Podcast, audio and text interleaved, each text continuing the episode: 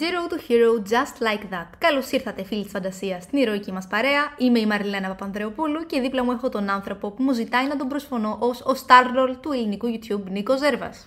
Αυτός είμαι. Γεια σας, γεια σας, φίλοι της φαντασίας και καλώς ήρθατε σε αυτό το mega podcast που θα κάνουμε για να μιλήσουμε για το Phase 4 του MCU. Θα κάνουμε αναδρομή χρονολογικά σε όλα τα projects και θα εξερευνήσουμε τι πήραμε από κάθε ένα από τα projects, ποια είναι η γενική εικόνα που μας αφήνει το phase αυτό και κυρίως πώς από το πρώτο project μέχρι το 17ο, γιατί είναι 17 τα projects, ταινίες και σειρές αυτού του phase, καταλήξαμε στο να διαμορφώσουμε την εικόνα που έχουμε τώρα για το phase. Εμείς φυσικά τη γνώμη μας θα πούμε για το κάθε project, αυτή θέλουμε να μας πείτε κι εσείς κάτω στα σχόλια και να συζητήσουμε όλοι μαζί για ένα phase το οποίο σήκωσε πάρα πάρα πολλές συζητήσεις. Ήταν πολύ αμφιλεγόμενο, είναι η αλήθεια. Είναι το phase που σήκωσε τις περισσότερες συζητήσεις από κάθε ναι, phase. Ναι, ναι, ναι, ναι, αυτό ισχύει. Και θεωρώ είναι από τα phases όπου και να άρεσε σε κάποιον, δεν θα το λάτρεψε. Δηλαδή, δεν έχω ακούσει κόσμο να λέει ότι ήταν το αγαπημένο μου phase ή ότι λάτρεψα όλα τα projects του. Που δεν είναι φυσικό, δεδομένου και του ποσού όγκου υλικού υπήρχε.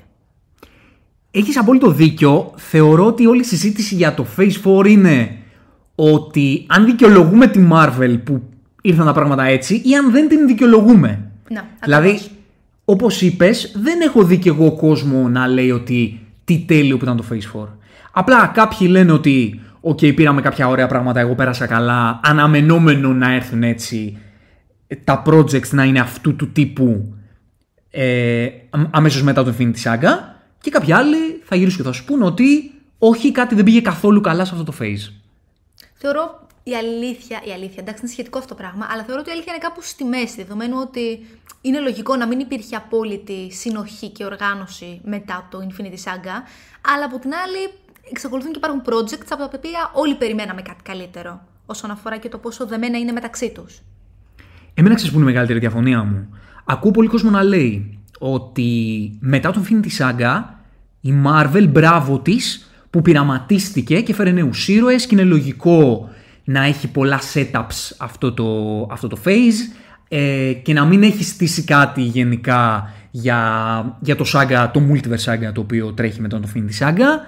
Αλλά μπράβο της που πειραματίστηκε και μπράβο της που μας έφερε καινούριους ήρωες και μας έδειξε καινούρια πράγματα. Εγώ διαφωνώ σε αυτό γιατί θεωρώ ότι η Marvel δεν έκανε αυτό. Και εγώ αυτό ακριβώς πιστεύω. Αυτό είναι το, το πρόβλημα.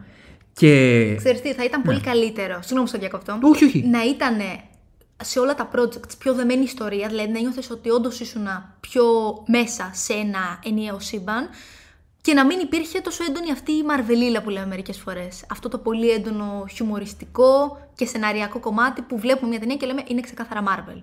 Δηλαδή, ας πειραματιζόταν σε αυτό, στο χαρακτήρα και στην αισθητική της και ας ένιωθες ότι ήταν όλα μέσα σε ένα ενιαίο universe. Η αλήθεια είναι ότι κάποια καινούρια πράγματα τα έβαλε η Marvel. Δηλαδή για να, Ναι. για να μην είμαστε απόλυτοι. Το πρόβλημα είναι ότι σε αυτό το face έδειξε το πώς λειτουργεί πλέον σε μεγάλο βαθμό με μανιέρα. Αυτό είναι το πρόβλημα. Και υπήρχαν αντιδράσεις από τα προηγούμενα face για κόσμο που έλεγε ότι η Marvel έχει μανιέρα και δηλαδή θυμάσαι τις συζητήσεις τότε με το Σκορτσέζε και τα λοιπά που έλεγε για τη Marvel. Αυτά δεν είναι για το Phase 4, είναι πιο πριν. Σωστά. Οπότε αυτές οι αντιρρήσεις για τη Marvel υπήρχαν από πριν. Εγώ, να σου πω γιατί για μένα μιλάω και εσύ για σένα θα μιλήσεις, σαν ένας φαν, σαν ένας θεατής που στο Infinity Saga, το έχω πει και σε άλλο podcast και, και το υπογραμμίζω αυτό απλά για να, για να καταλάβει ο κόσμος ότι όταν εκφράζω αυτήν την άποψη από πού προέρχομαι. Σαν ένας φαν ο οποίος λίγο πολύ όλα τα projects του Infinity Saga του άρεσαν. Δηλαδή δεν υπάρχει ένα project στο Infinity Saga που θα πω ότι αυτό είναι χάλια. Συμφωνώ. Κάποιοι θα σου πούν το Iron Man το 2, κάποιοι θα σου πούν το Dark World, κάποιοι θα σου πούν το πρώτο Hulk, ξέρω εγώ, εμ, ό,τι να είναι. Κάποιοι θα σου πούν το Ant-Man βαρετό, αδιάφορο. Εμένα λιγότερο ή περισσότερο, όλα τα projects του Infinity Saga μου άρεσαν. Ήμουνα στο Infinity Saga πολύ μέσα All σε the αυτό το way. universe, το γούσταρα πάρα πολύ. Και σε αυτό το face δημιούργησα άρχισαν να μου δημιουργούνται ζητήματα με το universe αυτό, ακριβώς γιατί άρχισαν κάποια πράγματα να αλλάζουν δομικά. Γιατί ήμουν από αυτούς που στο προηγούμενο phase, στα προηγούμενα phase μάλλον και στο Infinity Saga έλεγα ότι, οκ, έρχεται αντίρρηση με τη Marvel. Αλλά η Marvel Είναι αυτό που είναι. είναι αυτό που είναι, είναι κάτι συγκεκριμένο. Ξέρεις τι είναι. Οκ, πάρ το, take it or leave it. Δεν μπορείς από project σε project να έχεις αντιρρήσεις. Στο Infinity, ε, στο, στο phase αυτό, αυτό που είναι η Marvel, ναι μεν έγινε μανιέρα, αλλά μία μανιέρα η οποία δεν είναι αυτό που ήταν ακριβώς. Είναι πιο basic, πιο βασική μανιέρα. Χάθηκε η μαγεία, χάθηκε το sparkle. Και αυτό δεν θεωρώ ότι συμβαίνει, ότι συνέβη επειδή δεν είχαμε Captain America και επειδή δεν είχαμε Iron Man και επειδή είχαμε Thanos και Infinity Stones και τώρα δεν έχουμε. Καθόλου. Όχι, όχι, δεν έχει να κάνει με βασικά στοιχεία της πλοκής ή με το πόσο grande ή κύρος έχει κάποιο από αυτά τα projects. Είναι καθαρά δομικό, όπως είπες στο ζήτημα. Και πάμε να δούμε Ένα-ένα. ένα-ένα τα projects, γιατί υπήρχαν και projects που μας άρεσαν. Σωστά, σωστά. Και δεν Πολλά είναι- από αυτά τα έχουμε, τα έχουμε αναλύσει και στην εκπομπή εξάλλου. Ακριβώς. Κάποια όχι, γιατί εμείς ξεκινήσαμε να κάνουμε εκπομπές ε, Στη μέση. προς το τέλος, Προς θα, το έλεγε, τέλος, βασικά, ισχύει. θα έλεγε κανείς. Οπότε είναι ευκαιρία να πούμε πέντε πράγματα, όχι να κάνουμε αναλυτικό review, κυρίως για το τι γεύση μας άφησαν αυτά τα projects και το πώς τώρα τα βλέπουμε μετά από ένα διάστημα που Σωστά. έχει περάσει. Εντάξει, το τελευταίο project ήταν πριν μια εβδομάδα, το Wakanda Forever, αλλά να δούμε κλείνοντας αυτό το phase λοιπόν, τι γεύση μας αφήνει το κάθε project. Και πάμε να το πιάσουμε χρονολογικά. Ναι, ναι, ας ξεκινήσουμε. Βρισκόμαστε, ταξιδεύουμε, στον Ιανουάριο του 2021. Είμαστε στη δεύτερη καραντίνα. Μας τοποθετείς τρομερά. ναι. Σας τοποθετώ τρομερά γιατί σκέψου ότι όταν έσκασε το WandaVision, Μάρτιο του 20, ε, συγγνώμη, Ιανουάριο του 2021, είχαμε δύο χρόνια παρακάτι, 1,5 περίπου βασικά χρόνο, να πάρουμε project του MCU. Ήμασταν 1,5 χρόνο από το καλοκαίρι του 19 που, που, ήταν, που έκανε πρεμιέρα το, το Far From Home, το Spider-Man Far From Home, που- που ήταν το τελευταίο project του Phase 3 και του Infinity Saga. Μετά από 1,5 χρόνο, λόγω του COVID, ήμασταν κενοί από Marvel και ήρθε η πρώτη σειρά της Marvel, το πρώτο του project στο Disney Plus και το πρώτο project του ε, Multiverse Saga μετά μάθαμε ότι Ότι αυτό είναι. Το Ναι. σάγκα. και το πρώτο project του Phase 4. Είμαστε δηλαδή μετά από το Endgame, δεν θα σου πω το Far From Home okay, που ήταν συμπληρωματικό, είμαστε μετά το Endgame που όλη εκείνη την περίοδο σκεφτόμαστε τι μπορεί να κάνει από εδώ και πέρα η Marvel, πού θα το πάει. Ήδη υπήρχαν ε, φόβοι και ενστάσεις ότι μπορεί ε, Να έχει χάσει τη μαγεία της. και ότι θα είναι πάρα πολύ δύσκολο story-wise να μπορέσει Να να, κτίσει πάλι. και να δημιου- δώσει ρεθίσματα στο κοινό για να μείνει.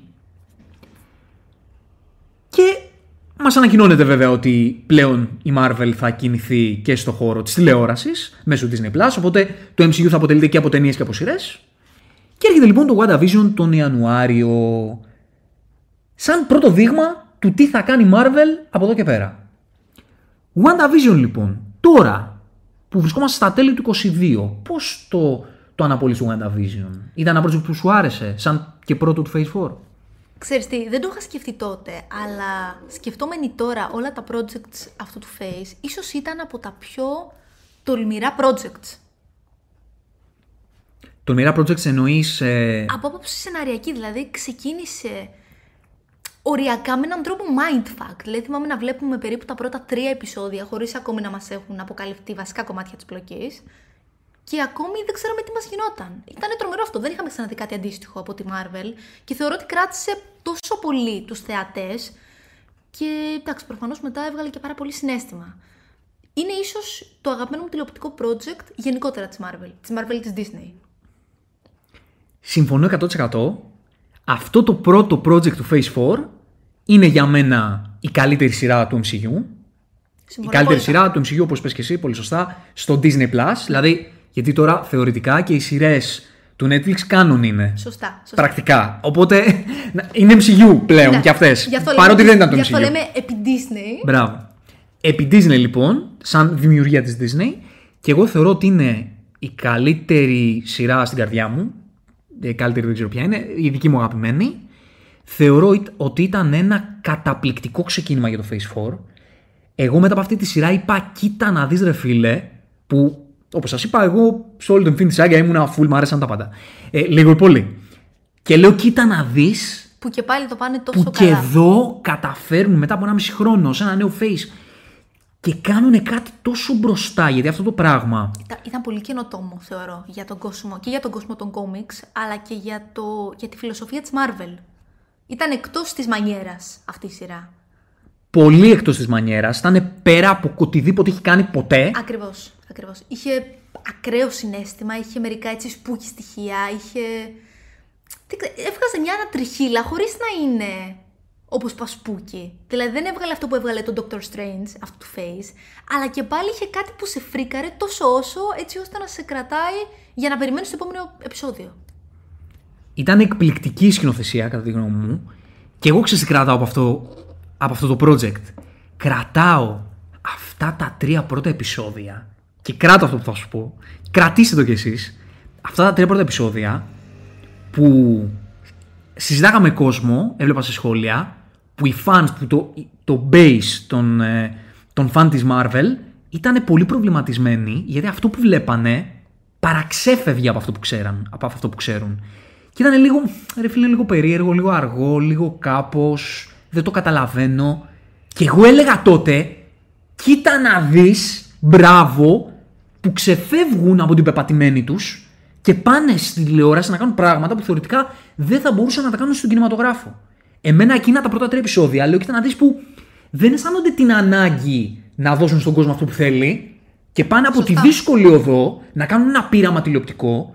Γιατί αυτό το πράγμα που είδαμε στο WandaVision, μιλάμε τω- τώρα ότι ήταν case study τηλεοπτικό. Δηλαδή πήρανε το κάθε ένα επεισόδιο σε κάθε διαφορετική τηλεοπτική δεκαετία, έδειξαν ε, και Έβαζαν τεχνικά... easter eggs απίστευτα στοχευμένα επίσης για το κάθε επεισόδιο. Δηλαδή σου έδινε μία σκηνή τριών δευτερολέπτων το κάθε επεισόδιο, ώστε να καταλάβεις ότι αυτό που βλέπεις δεν είναι πραγματικότητα ή ότι κάτι πάει στραβά μαζί του ή ότι δεν είναι όλα καλά. Γιατί στο πρώτο επεισόδιο η δική μου λογική ήταν Α, ωραία, έτσι θα πάνε όλα τα επεισόδια. Θα είναι σαν παράλληλες πραγματικότητες. Σου πήρε λίγη ώρα να συνειδητοποιήσει ότι αυτό που βλέπεις δεν είναι η πραγματική η πραγματικότητα.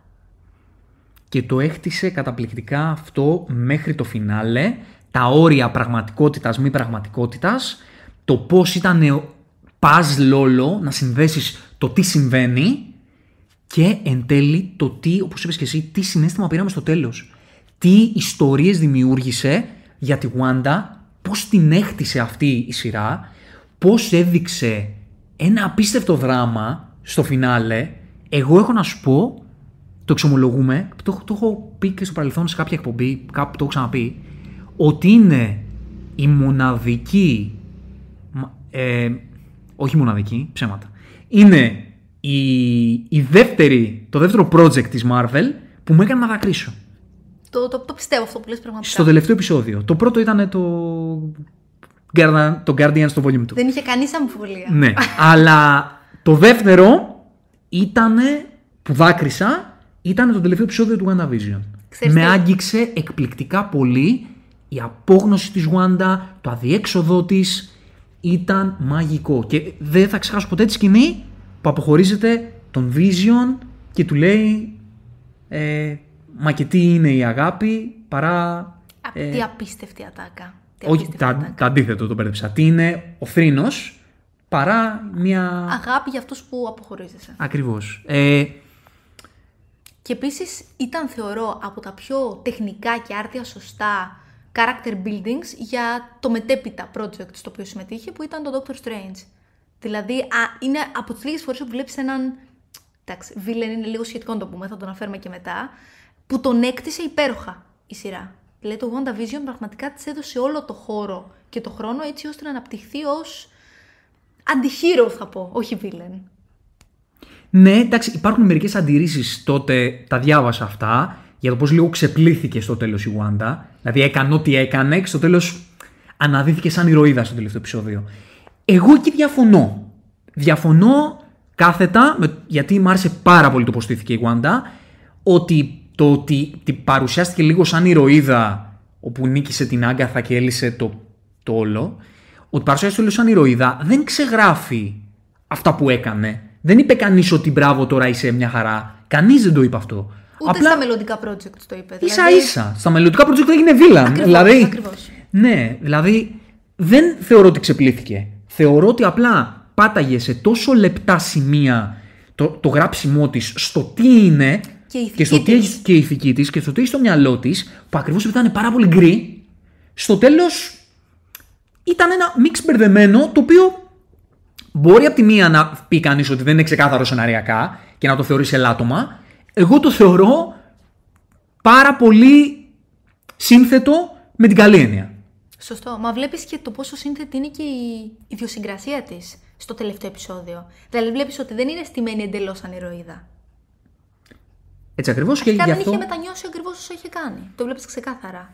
Ότι παρόλο που ανέρεσε το ξόρκι και απελευθέρωσε ας πούμε, τους κατοίκους και πάλι δεν ήταν μετανιωμένη.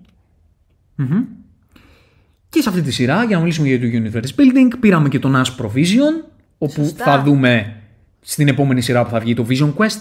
Κάπως έτσι νομίζω λέγεται. σωστά, Vision θα δούμε τη, τη συνέχεια του και αυτή η σειρά θα παράξει και το Agatha.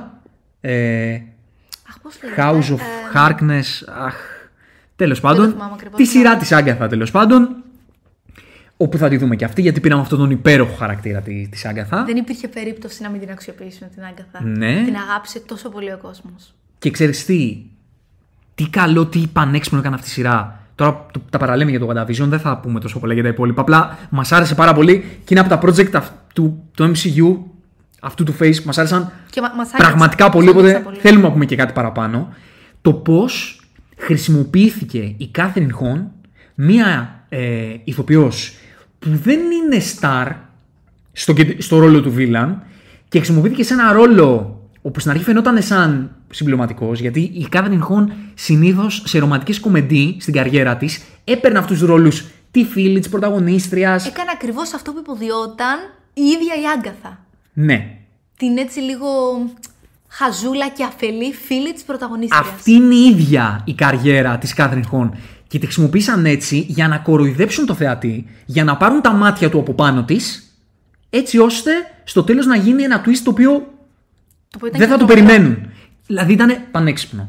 Και δεν θα ξεχάσω ποτέ, ακόμα ακούω τα tunes από τα intros, το οποίο κάθε ένα είναι διαφορετικής δεκαετίας και, τρο- δουλεύει. Και όλα είναι τρομερά. Να εκτιμήσουμε, αυτό το τελευταίο θα πω για το ε, WandaVision, να εκτιμήσουμε λίγο αυτή τη σειρά, γιατί αυτή η σειρά πραγματικά ήταν η Marvel έτσι όπως θα έπρεπε να είναι.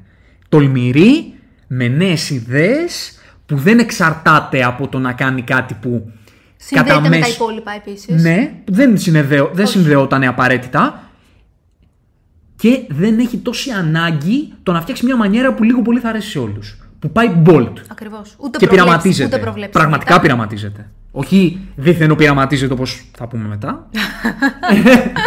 Πραγματικά πειραματίζεται. Σωστά, σωστά.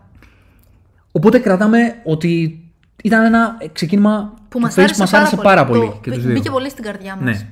Πριν τελειώσει, ή μάλλον κατά τη διάρκεια που τελείωνε το WandaVision, νομίζω λίγες εβδομάδες μετά, ξεκίνησε το Falcon and the Winter Soldier. Το δεύτερο project του Phase 4, η δεύτερη σειρά της, ε, της Marvel στο Disney Plus. Πώς το έχεις τώρα στο μυαλό σου το Falcon and the Winter Soldier. Κοίτα, ε, θυμάμαι ενώ έβλεπα τη σειρά να ήμουν πολύ πιο ενθουσιασμένη από ότι είμαι τώρα που το, το θυμάμαι. Κοίτα, ήταν, ήταν μια πολύ ευχάριστη σειρά, πιο blockbusterική.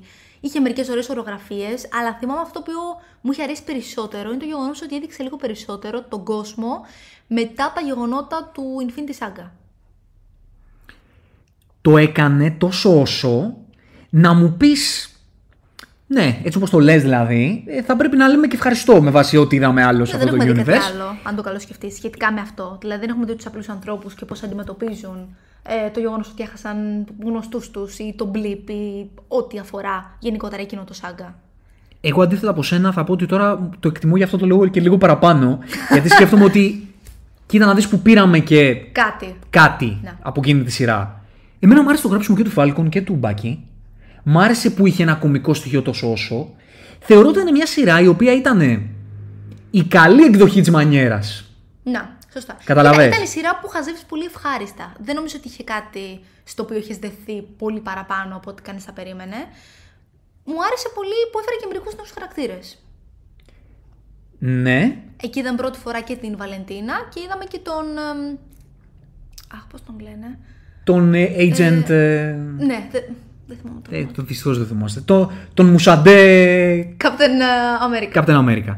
Όπου να λοιπόν, ότι όπως το καταβίζουν, ξέρω εγώ, είχε την Άγκαθα και το Άγκαθα All Along, που ήταν μια σκηνή η οποία μια στιγμή που τη θυμόμαστε ακόμα και κάνουμε χαβαλέ και βγήκανε memes και, και, και, και, και. Το Falcon the Winter Soldier ήταν από αυτές τις σειρές που είχαν τη Μαρβελίλα. Να ξεχάσουμε το Ζήμο, τι, τι παράσταση έδωσε. Να ξεχάσουμε το χορό του Έμεινε στην pop στο κουλτούρα κλαμπ. ο Ζήμο. Δηλαδή ήταν από αυτές τις cool στιγμές που λες να, τι είναι καλ... να σε τι είναι καλή η Marvel. Όπως επίσης η στιγμή που ο δίθεν Captain America, δυστυχώς δεν θυμάμαι το όνομά του, δεν μου αρέσει να τον αποκαλώ έτσι, ε, όταν σκοτώνει κάποιον δείχνει την ασπίδα με αίμα. Το οποίο δεν ξέρω, σαν πλάνο είναι πολύ συναισθηματικά φορτισμένο. Εμβληματικό. Για τη Marvel. Το Falcon the Winter Soldier είχε, είχε λοιπόν αυτό. Δηλαδή μπορεί να μην ήταν η σειρά που πήγε το universe παραπέρα, που έκανε κάποια καινοτομία, που είχε σεναριακές ευκολίες, δεν είχε καθαρό βίλαν, δεν είχε ένα αντίβαρο σφριγγυλό. Ήταν λίγο μπερδεμένο. Στο τέλος, θυμάμαι εκείνο το τελευταίο επεισόδιο που βγάλε ένα λόγο Falcon στα κανάλια. Μου φάνηκε από τα χειρότερα πράγματα που έχω δει ποτέ στο MCU. Γενικά ότι... το φινάλε δεν μου άρεσε. Ό,τι πιο κανένα. στημένο. Και Μου γεν- άρεσε η σκηνή όμως με τον, με τον μαύρο Captain America, όχι το Falcon, ναι, ναι, ναι. ε, και το άγαλμα που υπήρχε αυτή η, το δίλημα μέσα του το να στηρίξω το σύστημα ή να μην το στηρίξω.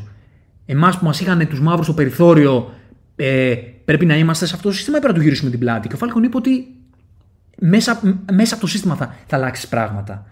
Μ' άρεσε πολύ σαν θεματική αυτό. Όχι, ήταν πολύ ωραία. Και είχε και στιγμές. Εμένα μου Είχε το άρεσε Ζήμο, πάρα είχε το όλη την καβλάντα τότε που είχε γίνει χαμός με τον fake Captain America, το κράξιμο που έτρωγε.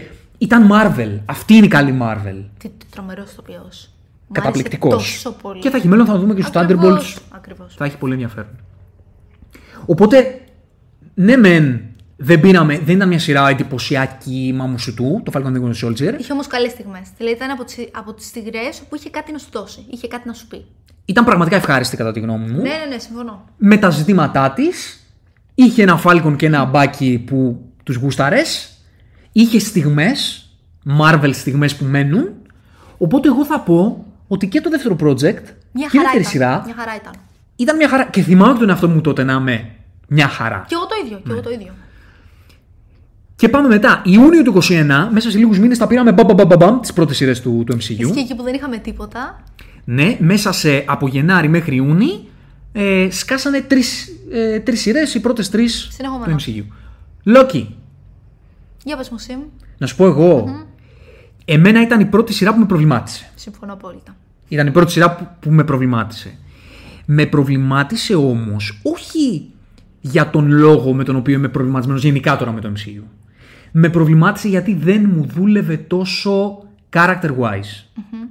Δεν μου δούλεψε πάρα πολύ το character analysis του Loki.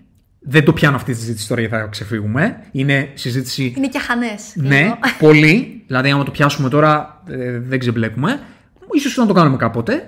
Αλλά στο πώς έκτισε το Loki, δεν μπορώ να πω ότι ήμουν ικανοποιημένος. Πήραμε όμως παραστάσεις. Μου άρεσε το λίγο ε, μπλέξιμο με το χωροχρόνο και λίγο. Εμένα να σου πω αυτό ήταν που με, Με- με χάλασε. Σε χάλασε τι ακριβώς; Ένιωσα ότι ήταν υπερβολικά μπερδεμένο. Σαν να ήταν επιτιδευμένα μπερδεμένο. Δηλαδή, σαν να ήθελε να σε μπερδέψει υπερβολικά πολύ. Δηλαδή, υπήρχαν επεισόδια που το έχανα. Που έπρεπε να, να ξαναπάω σκηνές λίγο πίσω για να καταλάβω αν αυτό που είδα ήταν αυτό που νόμιζα. Αυτό εμένα δεν μου φαίνεται κακό. Και σκηνοθετικά δεν ήταν. Καταρχάς δεν είχε σάχλα η σειρά αυτή. Όχι, όχι καθόλου. Δηλαδή, ό,τι χιούμορ είχε ήταν το αστιάκι, το, το καρίσμα του Λόκη κτλ. Όχι, δεν είχε χιούμορ. ε, Με τη γνωστή Μαρβελίλα που λέμε. Ναι. Εμένα σεναριακά λίγο δεν μου δούλεψε. Παρ' όλα αυτά, ήταν μια σειρά η οποία Αρχικά είναι πολύ κομβική για το universe. Για, για το face αυτό. πολύ κομβική. Ίσως είναι η η πιο σειρά κομβική. η οποία μας έκανε introduce τον main... Ε, Villain. το main villain του Σάγκα. Και επίσης Έτσι. είναι η σειρά που λίγο πολύ μας δημιούργησε την αίσθηση του multiverse, ρε παιδί μου. Δηλαδή το είδαμε πολύ πιο ξεκάθαρα πώς λειτουργεί. Απλά δεν υπήρχε πολύ μεγάλη. Αυτό είναι βέβαια πρόβλημα του, του μετά και όχι του Λόκη. Δεν υπήρχε πάρα πολύ μεγάλη ταύτιση του τι συνέβη στο Λόκη στη σειρά Loki με το πώς εξελίχθηκε μετά το universe. Να. Δηλαδή Ναι. το, το μπραφ που γίνεται στο πώς διαλύονται τα σύμπαντα κατά τη διάρκεια του Loki, αυτό δεν αποδόθηκε μετά. Δεν ξέρουμε Ισχύει. Ισχύει. ακριβώς ποια ήταν η συνέχεια της της Δεν το είχα κατάστασης. σκεφτεί αυτό. Το Πήραμε άφησα όμω. παράτερο. Είχαμε στιγμές, μου άρεσε πάρα πολύ η parallel ε, Lokis, η, Πολύ η ωραία. variants του Loki. Ήταν καταπληκτικός ο, ο variant, ο classic Loki του Richard E. Grant, τρομερό κάμεο, τρομερός τοπίος ο Richard E. Grant, όπου θυσιάστηκε και σου δείξε τις διαφορετικές, τότε στο multiverse, τις διαφορετικές πλευρές του Loki, τι είναι αυτό που κάνει τον Loki Loki. Όλη, όλη η σειρά ήταν πάνω σε αυτό και είχε καλά στοιχεία, κομμάτια, ε, όπως είχε ο χαρακτήρας της Sylvie, ο οποίος πατούσε σε αυτό. Εμένα με προβλημάτισε λίγο το πώς στήθηκε ο Loki, ο ίδιος ο Loki, η, η φιγούρα δηλαδή που έχουμε, από την αρχή μέχρι το τέλος, απλά δεν θα το, δεν θα το αναλύσουμε τώρα. Ε, κοίτα, ίσως ε, φαντάζομαι ότι δεν ήθελαν να λάμπει τόσο πολύ, επειδή ήθελαν να παρουσιάσουν και τις υπόλοιπες προσωπικότητές του, τα υπόλοιπα variants δηλαδή, και το πόσο χαοτική είναι η ύπαρξή του γενικότερα. Πάντως ήταν μια σειρά η οποία δεν ήταν η κονσέρβα Marvel, κατά τη γνώμη μου. Όχι. Ήταν μια σειρά που είχε πράγματα, είχε και αυτές τις στιγμές, ο κροκόδιλος Λόκι, Σωστά, Εντάξει. σωστά. ήτανε, είχε στιγμές, είχε πράγματα να δεις, είχε καρχάς την εκπληκτική στιγμή του, του Mobius, του Owen Wilson, με το jet ski. Δηλαδή, το, το ξέχασα να το πω αυτό. Από τις πιο συναισθηματικές στιγμές, Σωστά. ο άνθρωπος που, που ήθελε ένα jet ski. Δηλαδή, Πραγματικά. Εμένα αυτό μου άγγιξε. Και αυτή ήταν μια στιγμή παλιά καλή Marvel. Συναισθηματική. Δημιούργησε ένα storyline, ένα side story ενός ήρωα που βγάζει συνέστημα ρε φίλε και δουλεύει. Και έχει και τον Owen Wilson, ο οποίος είναι αξιαγάπητος εκφύσεως. Και δούλευε πολύ αυτό. Εμένα, να σου πω την αλήθεια, μου βγάλε περισσότερο συνέστημα αυτός ο ήρωας παρά ο ίδιος ο Λόκη σε αυτή τη σειρά. Συμφωνώ, μα και εμένα εκεί ήταν το πρόβλημά μου. Στο πώς στήθηκε ο Λόκι και στο πώς έμεινε όλο αυτό μετέωρο και δεν ξέρω ακριβώς πού βρίσκεται Πού αυτή τη τοποθετείται. στιγμή. Και δεν είμαι και. και το πώς συνδέεται με τη Σίλβη και τα ποια είναι τα κίνητρα της Σίλβη. Όλο αυτό σαν θεματική δεν μου δούλεψε. Γενικότερα, Ναι. ούτε εμένα δεν ήταν από τα αγαπημένα projects. Παρότι πολλοί τη γουστάρουν αυτή τη σειρά, εγώ την εκτιμώ πάντως ε, σκηνοθετικά. Θεωρώ ότι ήταν ένα project δηλαδή που. Αρχικά ήταν πολύ πρωτότυπο. Ναι, ναι, ναι. ναι. Και ήταν και πολύ μέσα, όπως είπαμε, στο universe. Ήταν από τα πιο σημαντικά Ναι. projects. Οπότε πάνω κάτω, στα τρεις, στις τρεις πρώτες σειρές έτσι που πήραμε μόνο κοπανιά, ήμασταν αρκετά καλά. Ήμασταν μια χαρά. Ήμασταν αρκετά καλά. Και ο κόσμος νομίζω. Και είχαμε αρχίσει Δηλαδή, αυτά να που λέμε- ψηλοτοποθετούμαστε για το πώς κατευθύνεται το phase. Βέβαια, άλλο που μετά άλλαξε, αλλά θέλω να πω ότι είχαμε πάρει μια πολύ καλή πρώτη Multiverse. γεύση για το multiverse. Και μπορώ να θυμηθώ ότι υπήρχαν τότε και πολλά memes. Υπήρχε, υπήρχε συζήτηση. Δεν ξέρω τώρα άμα ήταν και λόγω καραντίνας, ακόμα δεν είχαμε πολύ περιεχόμενο. Δεν ήμασταν έξω καλά-καλά. Οπότε ακόμα ενδιαφερόμασταν πολύ. Γενικά όλα, συζ... όλα Αλλά συζητιούνταν αυτές πολύ οι περισσότερο. τρεις σειρές ήταν αρκετά hot. Ναι. Αλλά να διακόψουμε το πρόγραμμά μας για να σας θυμίσουμε ότι αν θέλετε να συνεχίσετε να ταξιδεύετε μαζί μας στους κόσμους της φαντασίας, τότε μπορείτε να κάνετε μία εγγραφή, ένα subscribe στο κανάλι μας και ένα follow στο Spotify αν προτιμάτε αυτή την πλατφόρμα για να μας ακούτε. Αν θέλετε βέβαια να μας δώσετε και λίγο ακόμα force για να συνεχίσουμε τα ηρωικά ταξίδια, μπορείτε να κάνετε και ένα like στο βίντεο που βλέπετε στο YouTube, μπορείτε να κάνετε μια κοινοποίηση στο βίντεο μας σε κάποιον φίλο σας που τους ενδιαφέρει αυτό εδώ, το, η περιηρωική γωνιά και τα περιηρωικά ταξίδια και μπορείτε να μας δώσετε και πέντε αστέρια στο Spotify αν σας αρέσουμε και θέλετε να μας ανταμείψετε. Βεβαίως αν θέλετε ακόμα περισσότερη γκίκο συζήτηση και γκίκο ανάλυση μπορείτε να μας βρείτε και στο Instagram Zero to Hero κάτω παύλα FS και μπορείτε να κάνετε και ένα like στον συμμάχο του καναλιού Geeksanity Effect. Και πάμε. 9 Ιουλίου στην πρώτη ταινία του Phase 4 η οποία είναι το Black Widow. Να. Αυτή η ταινία που χρωστάγανε στην Ατάσα και κατ' επέκταση στη Scarlett Johansson που δεν την πήρε όταν έπρεπε και την πήρε ε, μετά, καθυστερημένα πολύ και έτσι άνοιξε το Phase 4 με μια ιστορία prequel. Πώς φάνηκε το Black Widow? Θεωρώ ότι δεν, δεν απέδωσαν δικαιοσύνη στην ηρωίδα. Πάνω απ' όλα, γιατί γενικότερα με χάλασαν αρκετά πράγματα και σεναριακά σε αυτήν την ταινία και σκηνοθετικά, ακόμη και μερικές φωτογραφίε θα τις έλαβα διαφορετικά. Θα ήθελα αρχικά λίγο περισσότερο ξύλο, λίγο περισσότερο κατασκοπευτικό ύφος, δηλαδή στοιχεία που χαρακτηρίζουν την Ατάσο ω ηρωίδα, θα ήθελα να δω πολύ περισσότερο. Αλλά εκτός από αυτό, νιώθω ότι ο τρόπος που την παρουσίασε δεν, δεν ήταν τόσο. ήταν άξια για κάτι παραπάνω. Ήταν άξια για μια ταινία πολύ πιο εντυπωσιακή, πολύ πιο μεγάλη, πολύ πιο συναισθηματική. Συμφωνώ 100%. Ε, ίσως η χειρότερη ταινία μου σε όλο το MCU. Αλήθεια. Ναι. Αυτό είναι Αξίζει, μεγάλη, θα σου πω. μεγάλη πρόταση. Μου άρεσε πάρα πολύ το πρώτο κοσάλιπτο της ταινίας, που ήταν το Origin, επί της ουσίας. Μου άρεσε πολύ.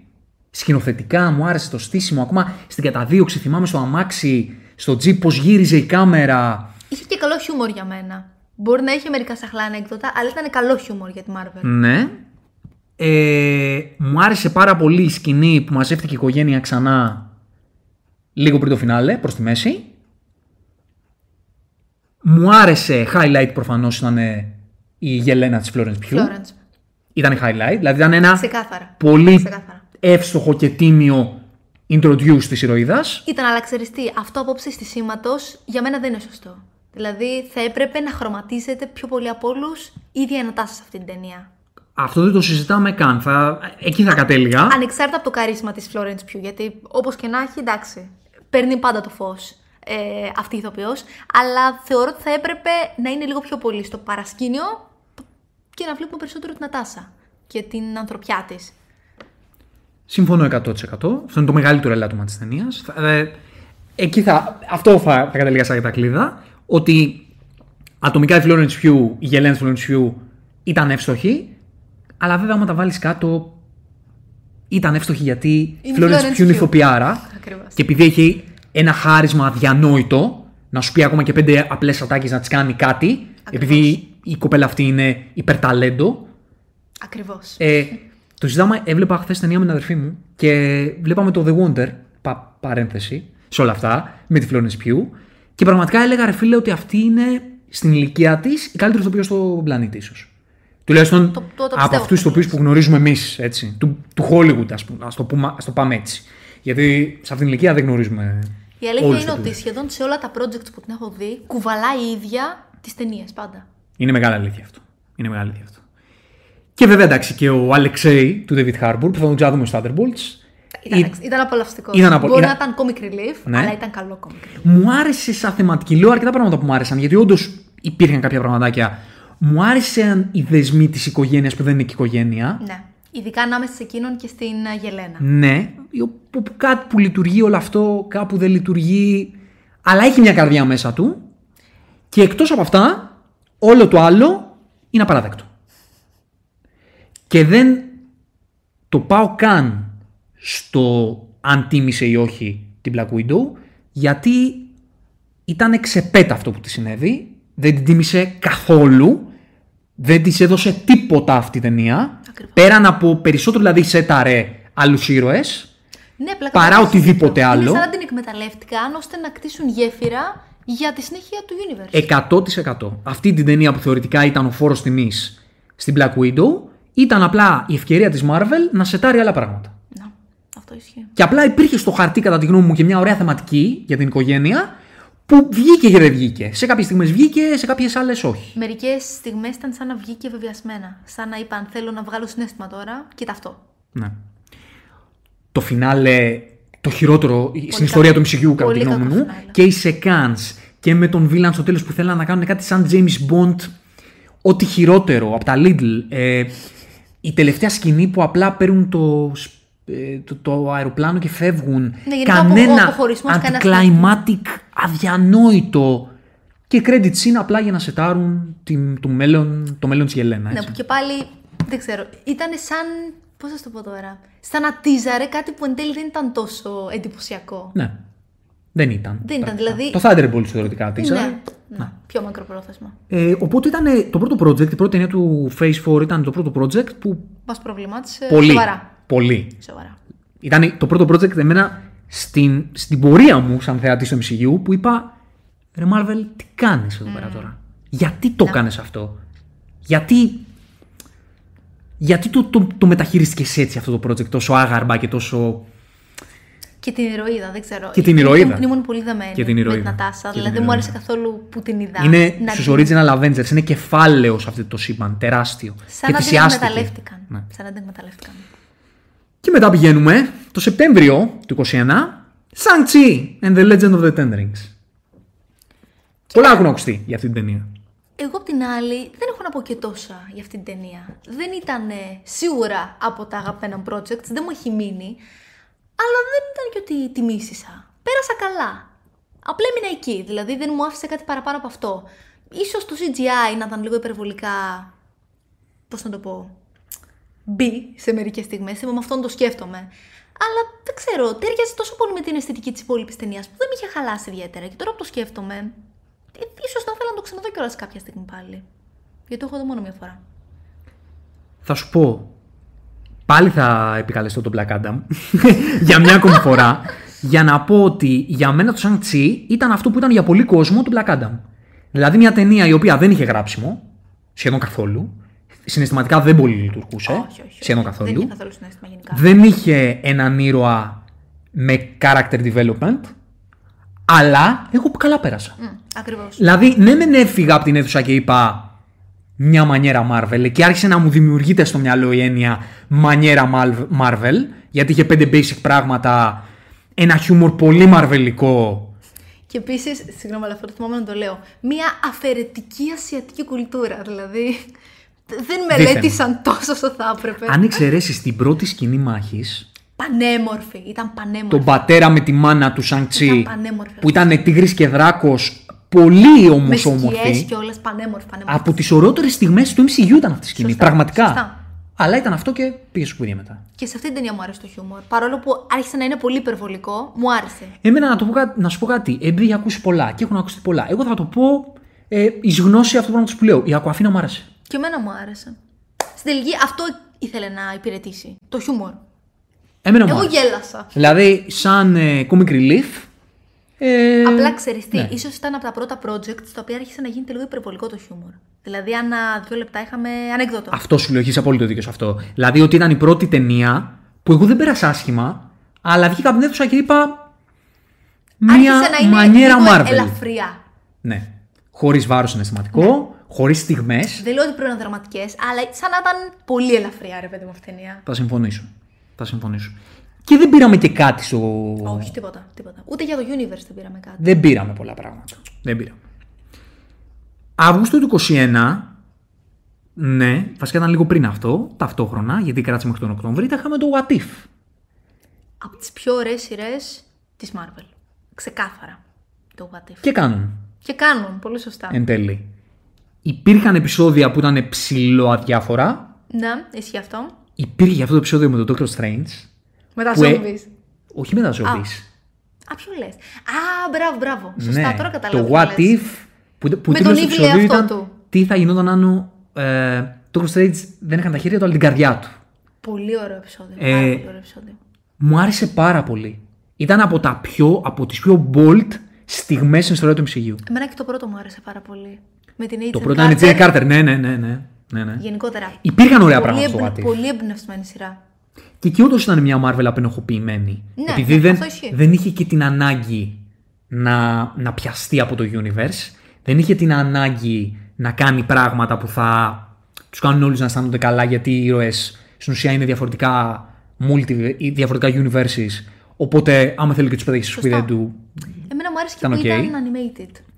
Μου έβγαλε πιο κόμιξ. Και γι' δηλαδή, αυτό το είχε λόγο. Καρδιά. Ναι, και γι' αυτό το λόγο νομίζω ότι αισθάνθηκε περισσότερη ελευθερία του MCU. γιατί λέει είναι animation, πολλοί δεν θα το δουν τόσο. Αυτό. Α Μακάρι- κάνουμε το- κάτι παραπάνω. Μακάρι να είχε πάντα αυτή την λογική. Πραγματικά. Οπότε και το What If ήταν μια σειρά η οποία ναι, μεν δεν είναι από τις σειρές που έχουν μεγάλο ρόλο, παίζουν μεγάλο ρόλο άμεσα στο, στο lore, επειδή ήταν πολλές διαφορετικές πραγματικότητες και δεν ξέρουμε τι απ' όλα θα πάρουμε στο μέλλον. Πήραμε ήδη Πήραμε κάποια. ήδη μερικά, βέβαια. Την Agent Carter. Ακριβώς. Αλλά, αλλά ήταν μια σειρά ε, ακριβώς η οποία είχε μια παραπάνω ελευθερία και είχε πράγματα να εκτιμήσεις. Εγώ τη βρήκα και ενδιαφέρουσα. Δηλαδή, Ναι. θυμάμαι να τα μερικά επεισόδια τα είδα μπαμ μπαμ κατευθείαν. Τα μπίντζερα. 4-5. Δεν, δεν το κάνεις αυτό με πολλές σειρές. Συμφωνώ. Και πάμε στο Νοέμβριο του 21, όπου έχουμε το Eternals. Για πες. Ε, Eternals. Chloe Zhao. ίσως Oscar εμένα winner. αυτό να ήταν το, το λιγότερο αγαπημένο μου project αυτού του Face, για να είμαι ειλικρινής. Ναι. Δεν βρήκα νόημα σε πάρα πολλά πράγματα σε αυτήν την ταινία. Βαρέθηκα, μου φάνηκε πολύ κουραστική, πολύ μεγάλη. Δεν δέθηκα με κανέναν ήρωα. Η τελική μάχη δεν μου άρεσε καθόλου. Τα απλό twists που είχε δεν ήταν καν twists, ήταν απίστευτα προβλεπόμενα. Δυστυχώς δεν πήρα τίποτα από αυτή την ταινία. Και την περίμενα πώς και πώς. Συμφωνώ σε όλα αυτά που είπες. Θα πω, είχα ανεβάσει τότε ένα κείμενο αντί για review στο Geeksanity Effect όπου έλεγα ότι ανέφερα το ότι πώς η κοσμογονία της Chloe Zhao ε, είχε ως αντικείμενο ε, το πλάνο με το ηλιοβασίλεμα. Γιατί άμα δεν έχει η Chloe Zhao ένα ηλιοβασίλεμα να το βλέπει, να το καμαρώνει Κάτι δεν πάει καλά. ναι, τίποτα άλλο δεν λειτουργεί. Όλα γίνονται για αυτό το ηλιοβασίλεμα σε αυτή τη ζωή. Το πώς ο Θεός έφτιαξε τον άνθρωπο για να μπορέσει να δημιουργήσει πλανήτες και έναν ήλιο και κάποιες γωνιές του κόσμου, έτσι ώστε να. Να απολαμβάνουμε να όλοι ένα απολαμβάνουμε ωραίο όλοι ένα ηλιοβασίλεμα. ωραίο ηλιοβασίλεμα κινηματογραφημένο από τα χεράκια της Chloe Ζάο. Ναι, δεν είχε τίποτα βάρος. Δεν υπήρχε συνέστημα σε αυτή την ταινία καθόλου. Υπήρχαν ωραία πλάνα, πλάνα, στιγμές Δεν της ξέρω, Chloe παιδί μου, Zhao. ενώ είχε- Γιατί έχει μια ωραία αισθητική αυτή η γυναίκα. Και ενδιαφέρον Την έχει. ήρωες είχε θεωρητικά. Δεν ξέρω, δεν, δεν Τίποτα. μου δεν άρεσε. έχει, Όχι, όχι, όχι. Υπήρχαν πράγματα που θα έπρεπε να μου αρέσουν, αλλά δεν μου άρεσαν. Δεν μπορώ να το εξηγήσω. Ήταν υπερβολικά flat αυτό το πράγμα. Και αργό επίσης. Πολύ αργό. Πολύ και. Πολλά flashbacks με βίλεν ε, τον δημιουργό του κόσμου, αλλά και λίγο βίλεν τον ήρωα του Richard Madden. Δηλαδή δεν, δεν μου άρεσε καθόλου το στήσιμό της. Και ήταν και το πρώτο project που σου φέρνει κάτι στο τραπέζι το MCU που λες. Οκ, Που κολλάει δηλαδή, αυτό. Ναι, δηλαδή. Μέσα σε όλα είδα, έμαθα ότι υπάρχουν και Eternals. Μια κοσμογονία η οποία εντελώς κουλή. Δηλαδή, συγγνώμη, εγώ τόσο καιρό ή ξέραμε το Infinity Saga. Υπάρχουν κάποια stones, υπάρχει ένας κόσμος, υπάρχει ένα σύμπαν, κάπου υπάρχει ένας Θάνος. Μετά μάθαμε για το multiverse. OK, το τοποθετήσαμε κάπου. Και έτσι ξαφνικά έρχεται μια, ένα ωραίο πρωί, η κυρία Chloe Zhao, και μα ξεκινάει γιατί έτσι ξεκινάει η ταινία με την κοσμογονία. Υπήρχαν αυτοί και μετά οι Celestials και φτιάξαν αυτούς. Σαν τη βίβλο. Και εντελώς βολικά δεν έπρεπε να, να μπλακούν στα πράγματα των ανθρώπων. Όλο αυτό καταλαβαίνεις ότι είναι σαν. Σαν τσακμπάμ. Σαν να, σαν να θέλουν να κλείσουν τρύπες. Δεν, δεν, δεν μπορώ να το Ρε παιδί μου, είναι εξηγήσω. σαν να ξεκινήσω εγώ να γράφω ένα βιβλίο και να σου μιλάω για τα σεπόλια. Και σου λέω τα σεπόλια αυτά και μετά από τα σεπόλια πηγαίνουμε στον πλανήτη Γη. Είναι ένα άνοιγμα προς τα πίσω, το οποίο δεν, δεν μπορεί. Όταν έχεις μια ιστορία, γιατί είναι μια ιστορία το MCU έτσι. Σωστά. Είναι σωστά. μια ιστορία. Δεν- σαν να μην είχε Είναι συνοχή. μία ιστορία. Έχει Αποτελεί από πολλά projects, αλλά αυτή είναι η φάση του MCU. Καλός κακός. Άρα με αυτούς τους κανόνες θα πρέπει να πηγαίνεις. Ότι είναι όλο μία ιστορία. Και από Ακριβώς. εκεί που έχεις ένα επίκεντρο και έχεις κάποιους κανόνες στο μυαλό σου, κατευθείαν σε τραβάει πίσω και σου μιλάει για κοσμογονία και λες. Πώς να τα εντάξω στο μυαλό μου ο- αυτά που έχω μάθει Πού τώρα; τοποθετείτε κιόλας; Ναι, πώς να τα εντάξω αυτά με βάση, στα, με βάση αυτά τα οποία ήδη ξέρω και με την ιστορία που έχω στα χέρια μου. Εμένα με προβλημάτισε πάρα, πάρα πολύ. Εκτός ότι σαν ταινία ήταν flat και βαρετή και δεν λειτουργούσε συναισθηματικά, ε, με προβλημάτισε σαν κομμάτι του, του universe. Ναι, ήταν πολύ out of place. Ναι. Οπότε το Eternal σαν η καπάκι δεύτερη ταινία που μας Αρχίζουμε και προβλημάτισε. μπαίνουμε στον προβληματισμό βαθιά βαθιά. Ναι. Ήταν η δεύτερη ταινία του phase αυτού που είπαμε Κάτι πάει στραβά. Ναι. Καλά, και στο Σαντσί, Σαντσί το είπαμε. Και εκεί Ξέρεις, προβληματιστήκαμε. νιώθω ότι περίπου σε αυτό το σημείο αρχίσαμε να λέμε ότι αρχίζει και δεν είναι οργανωμένο το πράγμα. Σαν να μην ξέρουν τι θα κάνουν, σαν να μην ξέρουν πού θα πάνε μελλοντικά, σαν να είναι όλα στον αέρα. Και άμα διαβάζεις και δημοσιεύματα τότε, του βγαίνανε και το λέγανε σχεδόν ευθέως ότι δεν Σχεδόν ξέρουμε. δεν ξέρουμε, ακριβώς, Και ακριβώς. όχι, και Δεν ξέρεις τι ήταν γίνεται. τυχαίο. Όντως δεν ξέρανε. Σωστά. σωστά. Δηλαδή, επειδή ο Φάγκη με την παρέα του κανονίζουν κάποιες εξορμήσεις, τα έχουμε ξαναπεί Μου αρέσει, στην εξοχή. μου αρέσει τόσο πολύ που κάθε φορά το, το, το λες Όχι, έτσι. ξέρεις γιατί, ναι, α, είναι έτσι ακριβώς. Δεν ξέρω, το, το λες Κανονίζουν. πολύ μοναδικά. κανονίζουν ανά κάποια χρόνια, φεύγουν την παρέα του, πηγαίνουν στην εξοχή, κάνουν barbecue και αποφασίζουν τι θα κάνουν μετά. Ε, σε εκείνο το σημείο δεν το είχαν κάνει το barbecue ακόμα Ναι, και δεν δεν είχε ξέραν barbecue. όντως. Δεν είχε γίνει το Δηλαδή αυτά τα project ήταν από το προηγούμενο barbecue. οπότε, Οπότε σε εκείνο το σημείο όντως δεν ξέρανε τι θα κάνουν. Ναι. Άρα Ναι. βλέπαμε πράγματα τα οποία δεν συνδέοντουσαν. Όχι, δεν υπήρχε καμία. σου λέω, δεν υπήρχε καμία συνοχή. Και να πούμε ότι και στο Σαντσί αυτά που είδαμε, σαν δυνάμεις, σαν ε, ε, μυθολογικά στοιχεία, και αυτά δεν είχαν επαφή. Γενικά άρχισε να χώνει πολλές μυθολογίες Ναι. μαζί. Και έχουμε ήδη μόλις πάρει το multiverse από το Loki, έτσι. Ναι, σωστά, σωστά. Μιλάμε τώρα ε, Νοέμβριος του 21. Και ακόμα και ήδη αρχίζουμε και χάνουμε την μπάλα με το Eternals. Και εκείνο το Νοέμβρη με Δεκέμβρη του 21 πάμε στο Hawkeye. Πώς σου φάνηκε το Hawkeye; Κοίτα, το Hawkeye ήταν μία ακόμα μανιέρα της Marvel. Δεν πήραμε κάτι διαφορετικό. Η οποία ήταν και αυτή στο επίπεδο του Σαντσί φαν. Δηλαδή, ναι μεν θα μπορούσε να εκμεταλλευτεί πολύ περισσότερο το πήγε πάρα πολύ από πάνω από πάνω τη φάση του background του Clint και το πως έσφαζε κόσμο έσφαζε κόσμο Κυριολεκτικά. κυριολεκτικά και τώρα απλά θέλει να βρει τη γαλήνη. Αυτό το πράγμα, αυτό το storyline Σαν θεματική. είναι πολύ δραματικό ρε φίλε. Και μπορείς να το πας να το εκτοξεύσεις σαν, σαν, σαν ένα project. Και είχαν ένα ωραίο πάτημα να κάνουν κάτι εκτός του κλασικού για τη Marvel. Και δεν το έκαναν. Όχι, ήταν ένα holiday special επί της ουσίας, πρακτικά. Ε, μια χριστουγεννιάτικη ιστορία με πολλά ζητήματα σεναριακά, πολλά, η οποία εννοείται ότι δούλεψε για να μας ετάρει τη νέα Hawkeye, κατά κύριο λόγο, μα- κα- έτσι δούλεψε. Εγώ για το μόνο λόγο που χάρηκα σε αυτή τη σειρά είναι που είδαμε λίγο Fisk. Ναι, είδαμε πρώτη φορά ακριβώς. Είδαμε πρώτη φορά Kingpin. Από τα highlight της σειράς. Να, Ναι. Βέβαια και εκεί με προβλημάτισε λίγο το γεγονός ότι φάνηκε πιο. Πώς να το πω τώρα. Μαγικός. Είχε πιο πολύ υπερδυνάμεις. Κάτι που δεν το είχαμε δει. Στο αντίστοιχο. Να σου πω εμένα μου δούλεψε αυτό. Σου δούλεψε. Κοίτα, έτσι δούλεψε. είναι Γιατί ο ήταν- ήρωας. Μμ.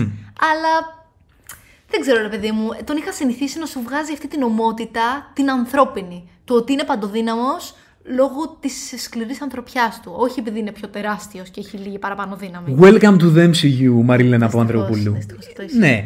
Εμένα όμως, επειδή μετά είναι όλη η συζήτηση για τον Daredevil, Ναι. εμένα όμως η μεταχείριση αυτή δεν με χάλασε. Αυτή είναι εγώ το δικαιολογώ. Το ότι είσαι στο MCU, άρα είσαι και λίγο super hero και λίγο πιο υπερβολικός σε ό,τι κάνεις, το ακούω. Γιατί το ακούω, Γιατί στις τρεις σκηνές που έδειξε την, ε, την προσωπικότητά του, του δείξε, του δείξε το διάλογο, ήταν ο Kingpin που ξέρεις. Ναι, αυτό ισχύει. Αυτό ισχύει. Το ότι βέβαια ε, η νέα μας Hawkeye λίγο πολύ εύκολα τον απέφυγε και τον αφόπλησε, είναι MCU. Είναι MCU αυτό. Δυστυχώς είναι MCU. Και αυτό είναι ένα από τα ελαττώμα. Ούτε χορογραφίες είχε, τίποτα. Δηλαδή το βάρος Τίποτα. του το πήρε λίγο από πάνω του. Μου άρεσε, θα μπορούσα να πω ότι πήραμε μια εικόνα από ένα fangirl που βλέπει το Hawkeye και τελικά τον συνάντησε. Δηλαδή είδαμε λίγο, ήταν μετά και το Falcon and the Winter Soldier, ήταν η δεύτερη σειρά που είδαμε το λίγο τον μετά των Avengers. Πώς ζουν Σωστά. σε έναν κόσμο η- που, που είναι... Όπου υπάρχουν υπερήρωες αρχικά. Ν- Ναι, και το πώς οι ίδιοι μετά το Endgame συνεχίζουν τη ζωή τους και ε, λειτουργούν στην κοινωνία σαν άνθρωποι που έσωσαν το σύμπαν. Ναι. Ναι. Όχι ότι και αυτό το πήραμε έτσι όπως θα μπορούσαμε να το πάρουμε, ε, ούτε στο Falcon and the Winter Soldier, το πήραμε στην ολότητά του Είναι σαν να παίρνεις, ξέρεις, ε, νότες. αυτό. Το καθένα. Αυτό. Δεν το παίρνεις ε, στη- α, στην ολότητά του. Δηλαδή, φαντάσου να υπήρχε ένα project να μιλάει μόνο για αυτό. Πόσο τέλειο θα ήταν. είναι εκεί ακριβώς και με το Hawkeye είναι αυτό ακριβώς που λες ότι εμένα σαν θεατής άρχισαν να με πιάνουν αυτές τις σκέψεις. Ότι κοίτα να δεις που εδώ υπάρχει ζουμί για να δείξεις πραγματικά ότι υπάρχουν θεματικές που πραγματικά μπορείς να τις ξετυλίξεις και παραμένεις στην επιφάνεια. Μένεις υπερβολικά στην επιφάνεια. Και ναι, μεν, εγώ έχω εκτιμήσει το παρελθόν το πώς το MCU ακουμπάει κάποιες θεματικές, στις παρουσιάζει αλλά δεν έχει το χρόνο να σε αναλύσει. Σωστά, αυτό Αλλά το όταν αναφέραμε μιλάμε, κιόλας και στο ναι, Black Panther. όταν μιλάμε όμως για, για character studies όμως, όταν μιλάμε για πορείες ηρώων, Πόσο μάλλον για τον πρωταγωνιστή, έτσι. ναι, άλλο μια θεματική ηθική ή Σωστά. κοινωνική, Σωστά, σωστά. και άλλο όταν μιλάμε για το development ενός ήρωα. ίδιο Αυτό- του ήρωα. Αυτό είναι βασικό πράγμα. Για μένα είναι το σημαντικότερο. Για μένα, Συμφωνώ, συμφωνώ. νομίζω και για τους δυο μας, και αυτός ο χαρακτήρας αυτού του podcast και αυτού του καναλιού, ότι γιατί... Εκεί δίνουμε έμφαση. Ναι, εκεί δίνουμε έμφαση. Οπότε, καλό το action, καλά αυτά. Ναι, ναι, ναι. Για κάποιους είναι τα σημαντικότερα ίσως. εμένα με ενδιαφέρουν οι ιστορίες των ηρώων. Και όταν εκεί μου κάνεις εκπτώσεις, εκεί με προβληματίζεις. Και στο Hawkeye υπήρχε ξεκάθαρη έκπτωση. Για να έχουμε απλά μια σίγουρα. χριστουγεννιάτικη ιστοριούλα όπου στο τέλος ε, Christmas Eve θα κάτσουμε στο τραπεζάκι όλοι μαζί Επίση, και θα βρούμε όλη την οικογένεια για να φάμε την καλοπούλα. δεν μου τέριαξε καν το χριστουγεννιάτικο κλίμα με αυτή την ιστορία. Μου φάνηκε εντελώς Ήταν παράτερο επιπρόσθετο. να είναι holiday special μια τέτοια ιστορία. Όπως επίσης και το πώς ξεπέταξαν σεναριακά τη Γελένα. Που η οποία Ήρθε, πήγε να δολοφονήσει, Ναι. το μετάνιωσε, τελείωσε. εμφανίστηκε απλά για να εμφανιστεί. Ναι. Για τον Τζέρτζελ. Ακριβώς. Αυτό, όχι τίποτα άλλο.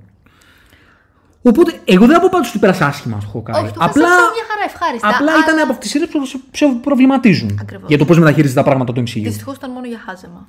Αρχίζουμε και μπαίνουμε δηλαδή έντονα στον προβληματισμό. Ακριβώς. Στο πώς λειτουργεί το MCU. Και πάμε Δεκέμβριο, 17 Δεκεμβρίου του 2021, Spider-Man No Way Home. Έχω ένα ωραίο χαμόγελο και μόνο που το σκέφτομαι. Σκέφτομαι ότι πρέπει να το κάνω πολύ άμεσα ένα rewatch. Ναι, Βασικά. ναι, ναι. ναι. Ε, Πες μας όμως.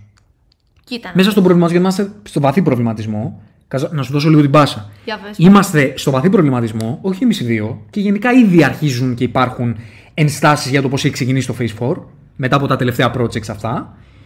Και παίρνουμε μία σειρά, μία ταινία, συγγνώμη, η οποία είναι η επιτομή του fanservice. Γιατί είναι. Ότι είναι, είναι. Α, αναμφίβολα. Οπότε νομίζω ότι και από πλευράς ε, κοινής, ε, κοινής άποψης, δηλαδή και συζήτησης μέσα στο fandom του MCU και των υπερηρωικών ταινιών, ήταν το project το οποίο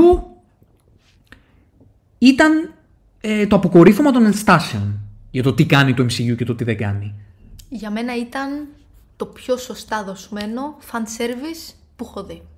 Γιατί δεν ήταν μόνο fan service. Δεν είχε να σου πει μόνο το γεγονός ότι κοίτα, είναι και οι τρεις Spider-Man εδώ πέρα. Αυτό που ήταν όνειρο για τόσους fans έγινε πραγματικότητα. Είχε να σου πει και πολλά περισσότερα. Είχε πολύ συνέστημα. Όλα τα ταξίδια των ηρώων είχαν αρχή, μέση και τέλος, είχαν νόημα.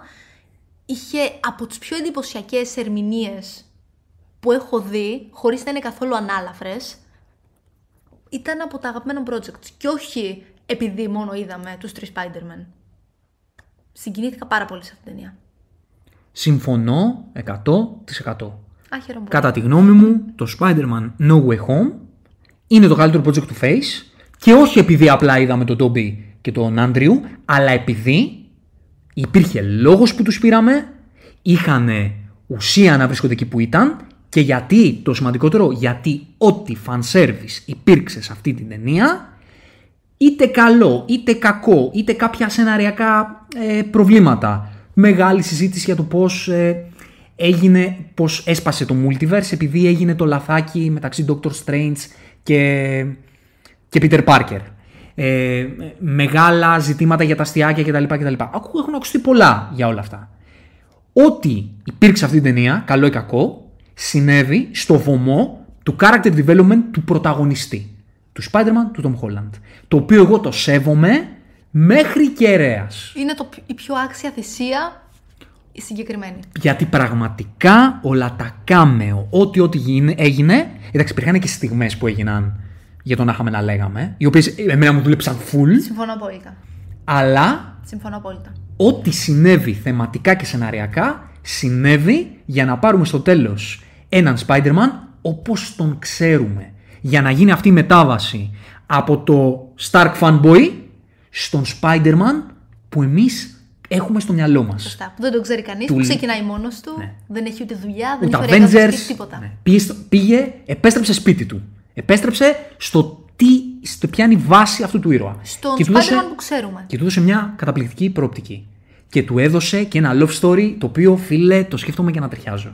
Ήτανε πραγματικά συναισθηματικό. Ξέρεις, ήταν πολύ ωραίο γιατί βλέπεις το πώς οι άλλοι Spider-Man ήρθαν στην ουσία για να, να τον βοηθήσουν να βρει το δρόμο του. Επίσης κάτι πολύ όμορφο που είδαμε, το γεγονός ότι έχασε τον δρόμο του, έχασε την ηθική του πηξίδα, έχασε την ανθρωπιά του. Και απ' την άλλη το πώς ο ίδιος, ο Peter Parker, το Tom Holland, βοήθησε τους άλλους Spider-Man να λυτρωθούν. Ήταν πάρα πολύ όμορφο αυτό το, αυτή η αλληλεπίδραση. Και το πώς αυτοί ταυτόχρονα α- αντίθετα έκαναν εκείνο να λυτρωθεί. Ακριβώς. Γιατί του έδειξαν Δηλαδή αυτή η ιστορία, που, η, η φράση που έχει μείνει στην ιστορία, το «Η μεγάλη δύναμη φέρει και μεγάλη ευθύνη», ήταν ακριβώς αυτή η ταινία που πήρε αυτή τη φράση Και την έκανε μια ταινία. Ήταν μια φράση που έγινε ταινία. επειδή αυτό το πράγμα δεν το έχει ακούσει ποτέ ο Spider-Man ο δικός μας, αυτή η κληρονομιά, η κληρονομιά του ήρωα παρουσιάστηκε σε αυτόν τον, τον δικό μας ήρωα για να τον εξελίξει. Εμένα αυτό Δεν που έχω είχε- λόγια. Εμένα αυτό που με είχε Ε, συγκινήσει δεν έχω λόγια. περισσότερο ήταν η ατάκα που είπε, νομίζω ότι είπε ο, ο Spider-Man του Τόμπι, που λέει. κα- Κάπως γύρισε εκεί από Tom Holland, κάτι στη φάση thank you. Και απάντησε ο Τόμπι, We're Spider-Man, it's who we are, it's what we do, κάτι, κάτι τέτοιο. Θυμάμαι να με είχε συγκινήσει τόσο πολύ. Μέσα σε μια τόσο απλή φράση, χωράει όλη η ταινία. Όλο, όλο το arc, όλου του ήρωα.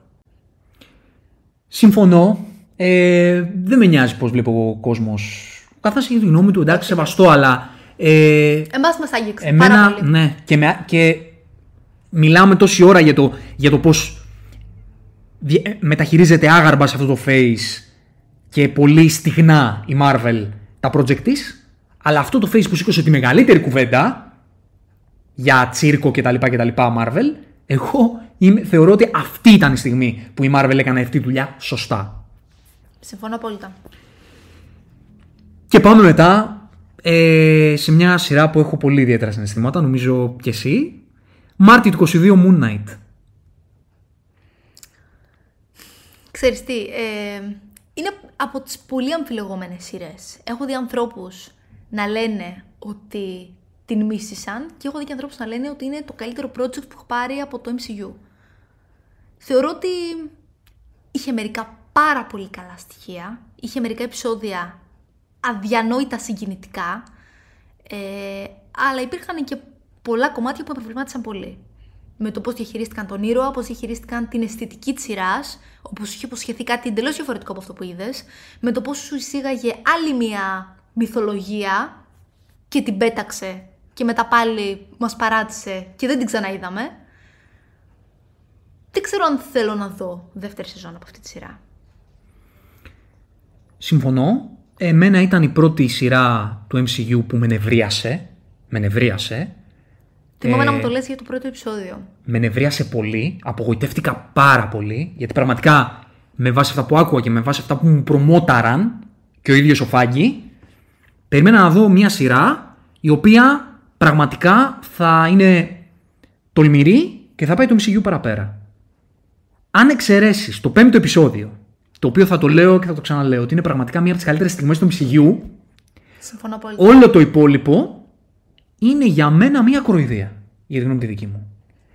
Είναι ο, το δίθεν, ο δίθεν πειραματισμός, όπου έχει μία πολύ έντονη κονσερβοποίηση μαρβελική, Εμένα δεν μου ταιριάζαν επίση τα αστεία σε αυτή τη σειρά καθόλου. Υποτίθεται ότι πας να κάνεις κάτι πολύ πιο σοβαρό, κάτι πολύ πιο deep, κάτι που αφορά την ψυχική υγεία και βάζει μέσα τα πιο σαχλά ανέκδοτα που έχω ακούσει μέχρι τώρα στο MCU. Ξέρεις τι, είναι αυτό που λέμε, αυτή η, η σειρά τι απέδειξε για μένα. Λέγαμε, λέγαμε πάντα ότι α, η Marvel έχει χιούμορ και χιούμορ και χιούμορ. Και έχει πολύ χιούμορ και δεν μας αρέσει. Οκ, αλλά είναι διαφορετικό η Marvel να έχει ένα ύφος πάνω κάτω ίδιο. Ναι, κονσέρβα ναι, αλλά ξέρεις ότι το ύφος είναι έτσι κι αλλιώς αυτό, οπότε θα έχει αστεία. Οκ, καταλαβαίνω αν εσένα δεν σ' αρέσουν. Δεκτό. Αλλά ξέρεις εκ των προτέρων Ότι αυτό, αυτό θα πας ότι να δεις. αυτό θα πας να παίρνεις. δεις, αυτό είναι το ύφος, έχει αστεία. Ακριβώς. Και είναι αυτό το ύφος συνεχώς. Μπορεί να έχει λίγο δράμα κάπου, μπορεί να έχει λίγο ε, κάποια μια ψιλοσκοτεινιά, αλλά η βάση του είναι αυτό το ανάλαφρο χιουμοράκι. Ναι.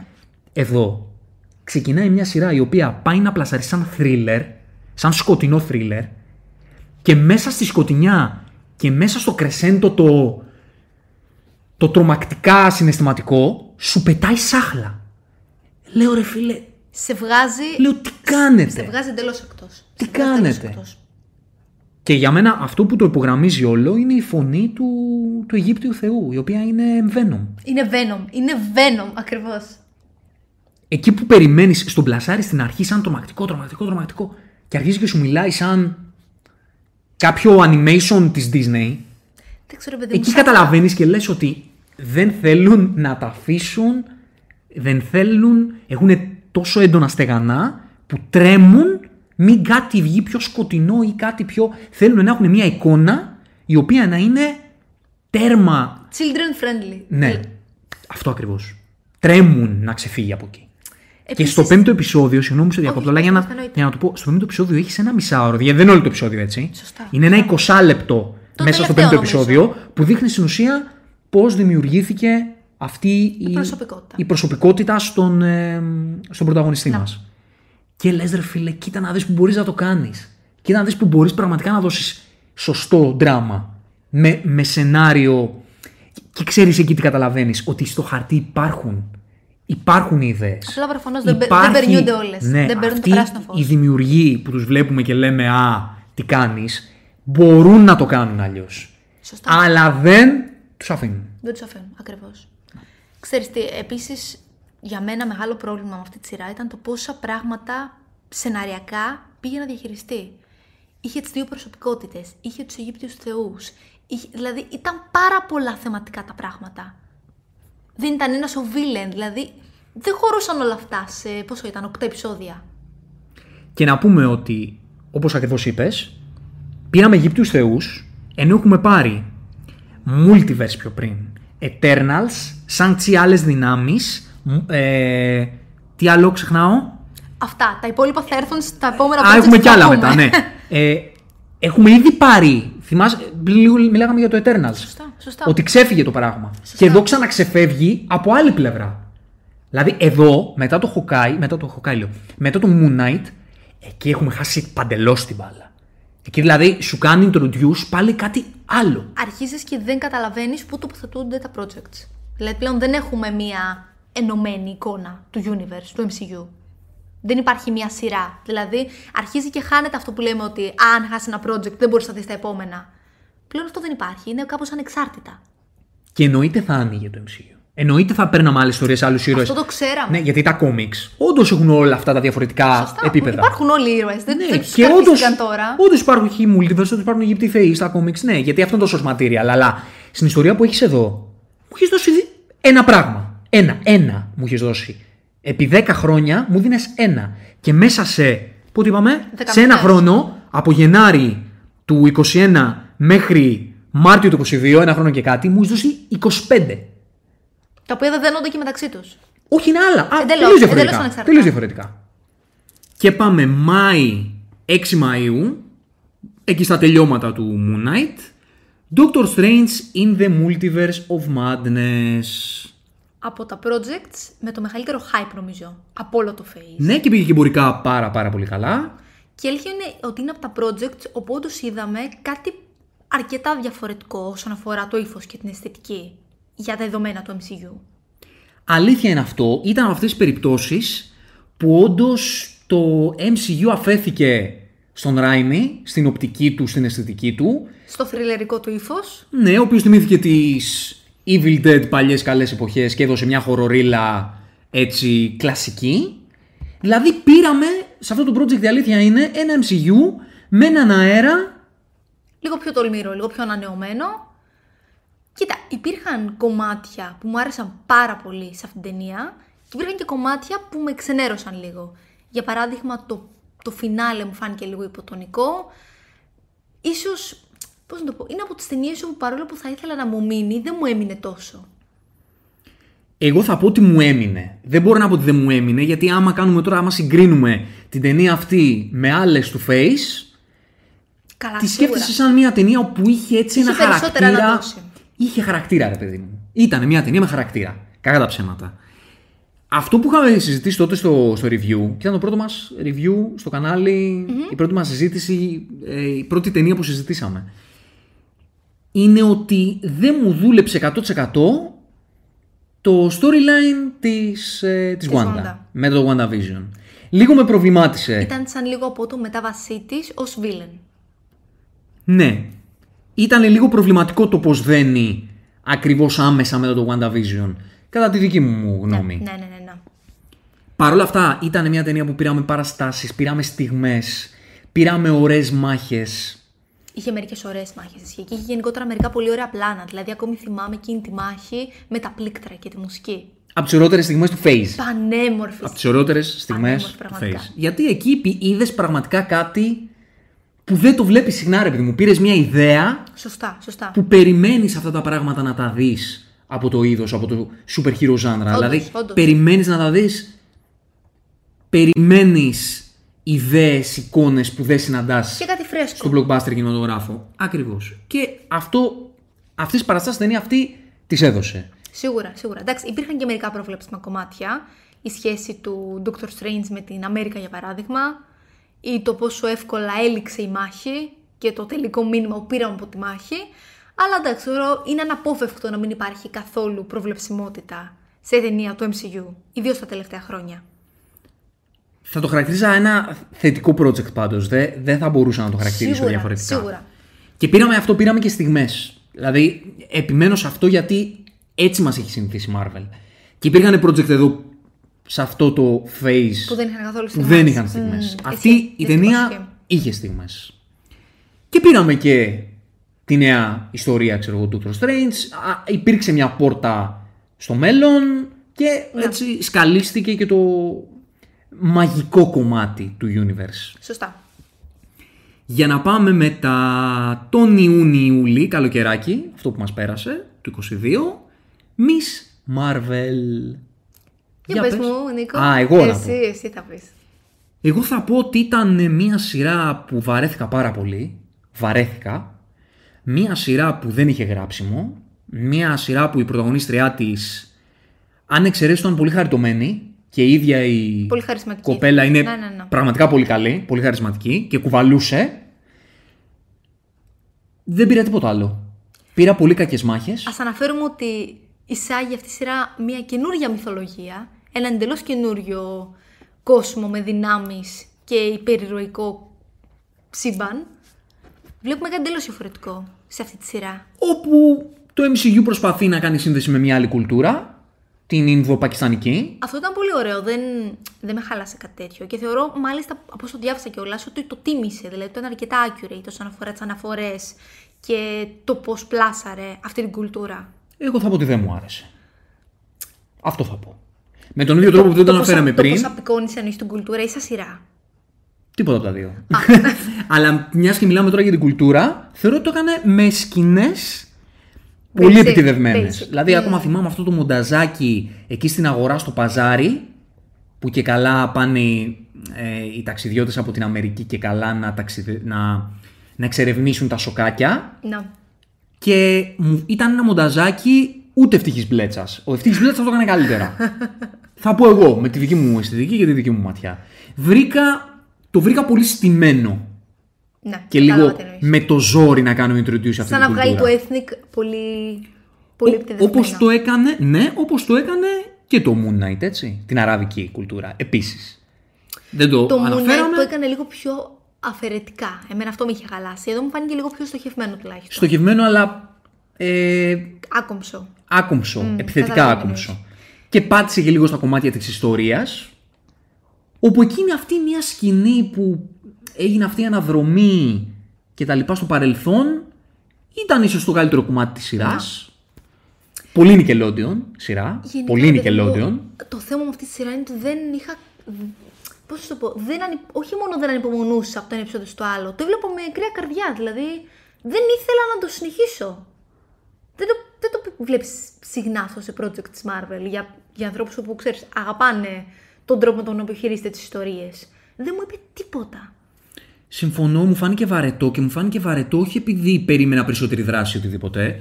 Μου φάνηκε βαρετό επειδή δεν είχε στα μάτια τα δικά μου γράψιμο. Δεν έχει ιστορία. Ή δεν είχε Ναι, ναι, ναι, ιστορία. έχεις δίκιο, έχεις δίκιο. ξέρεις, που να σε κρατήσει, που να έχει να σου πει Συμφωνώ, κάτι. συμφωνώ. Και το είχαμε συζητήσει τότε, δεν θυμάμαι αν το έχουμε πει και σε κάποιο podcast.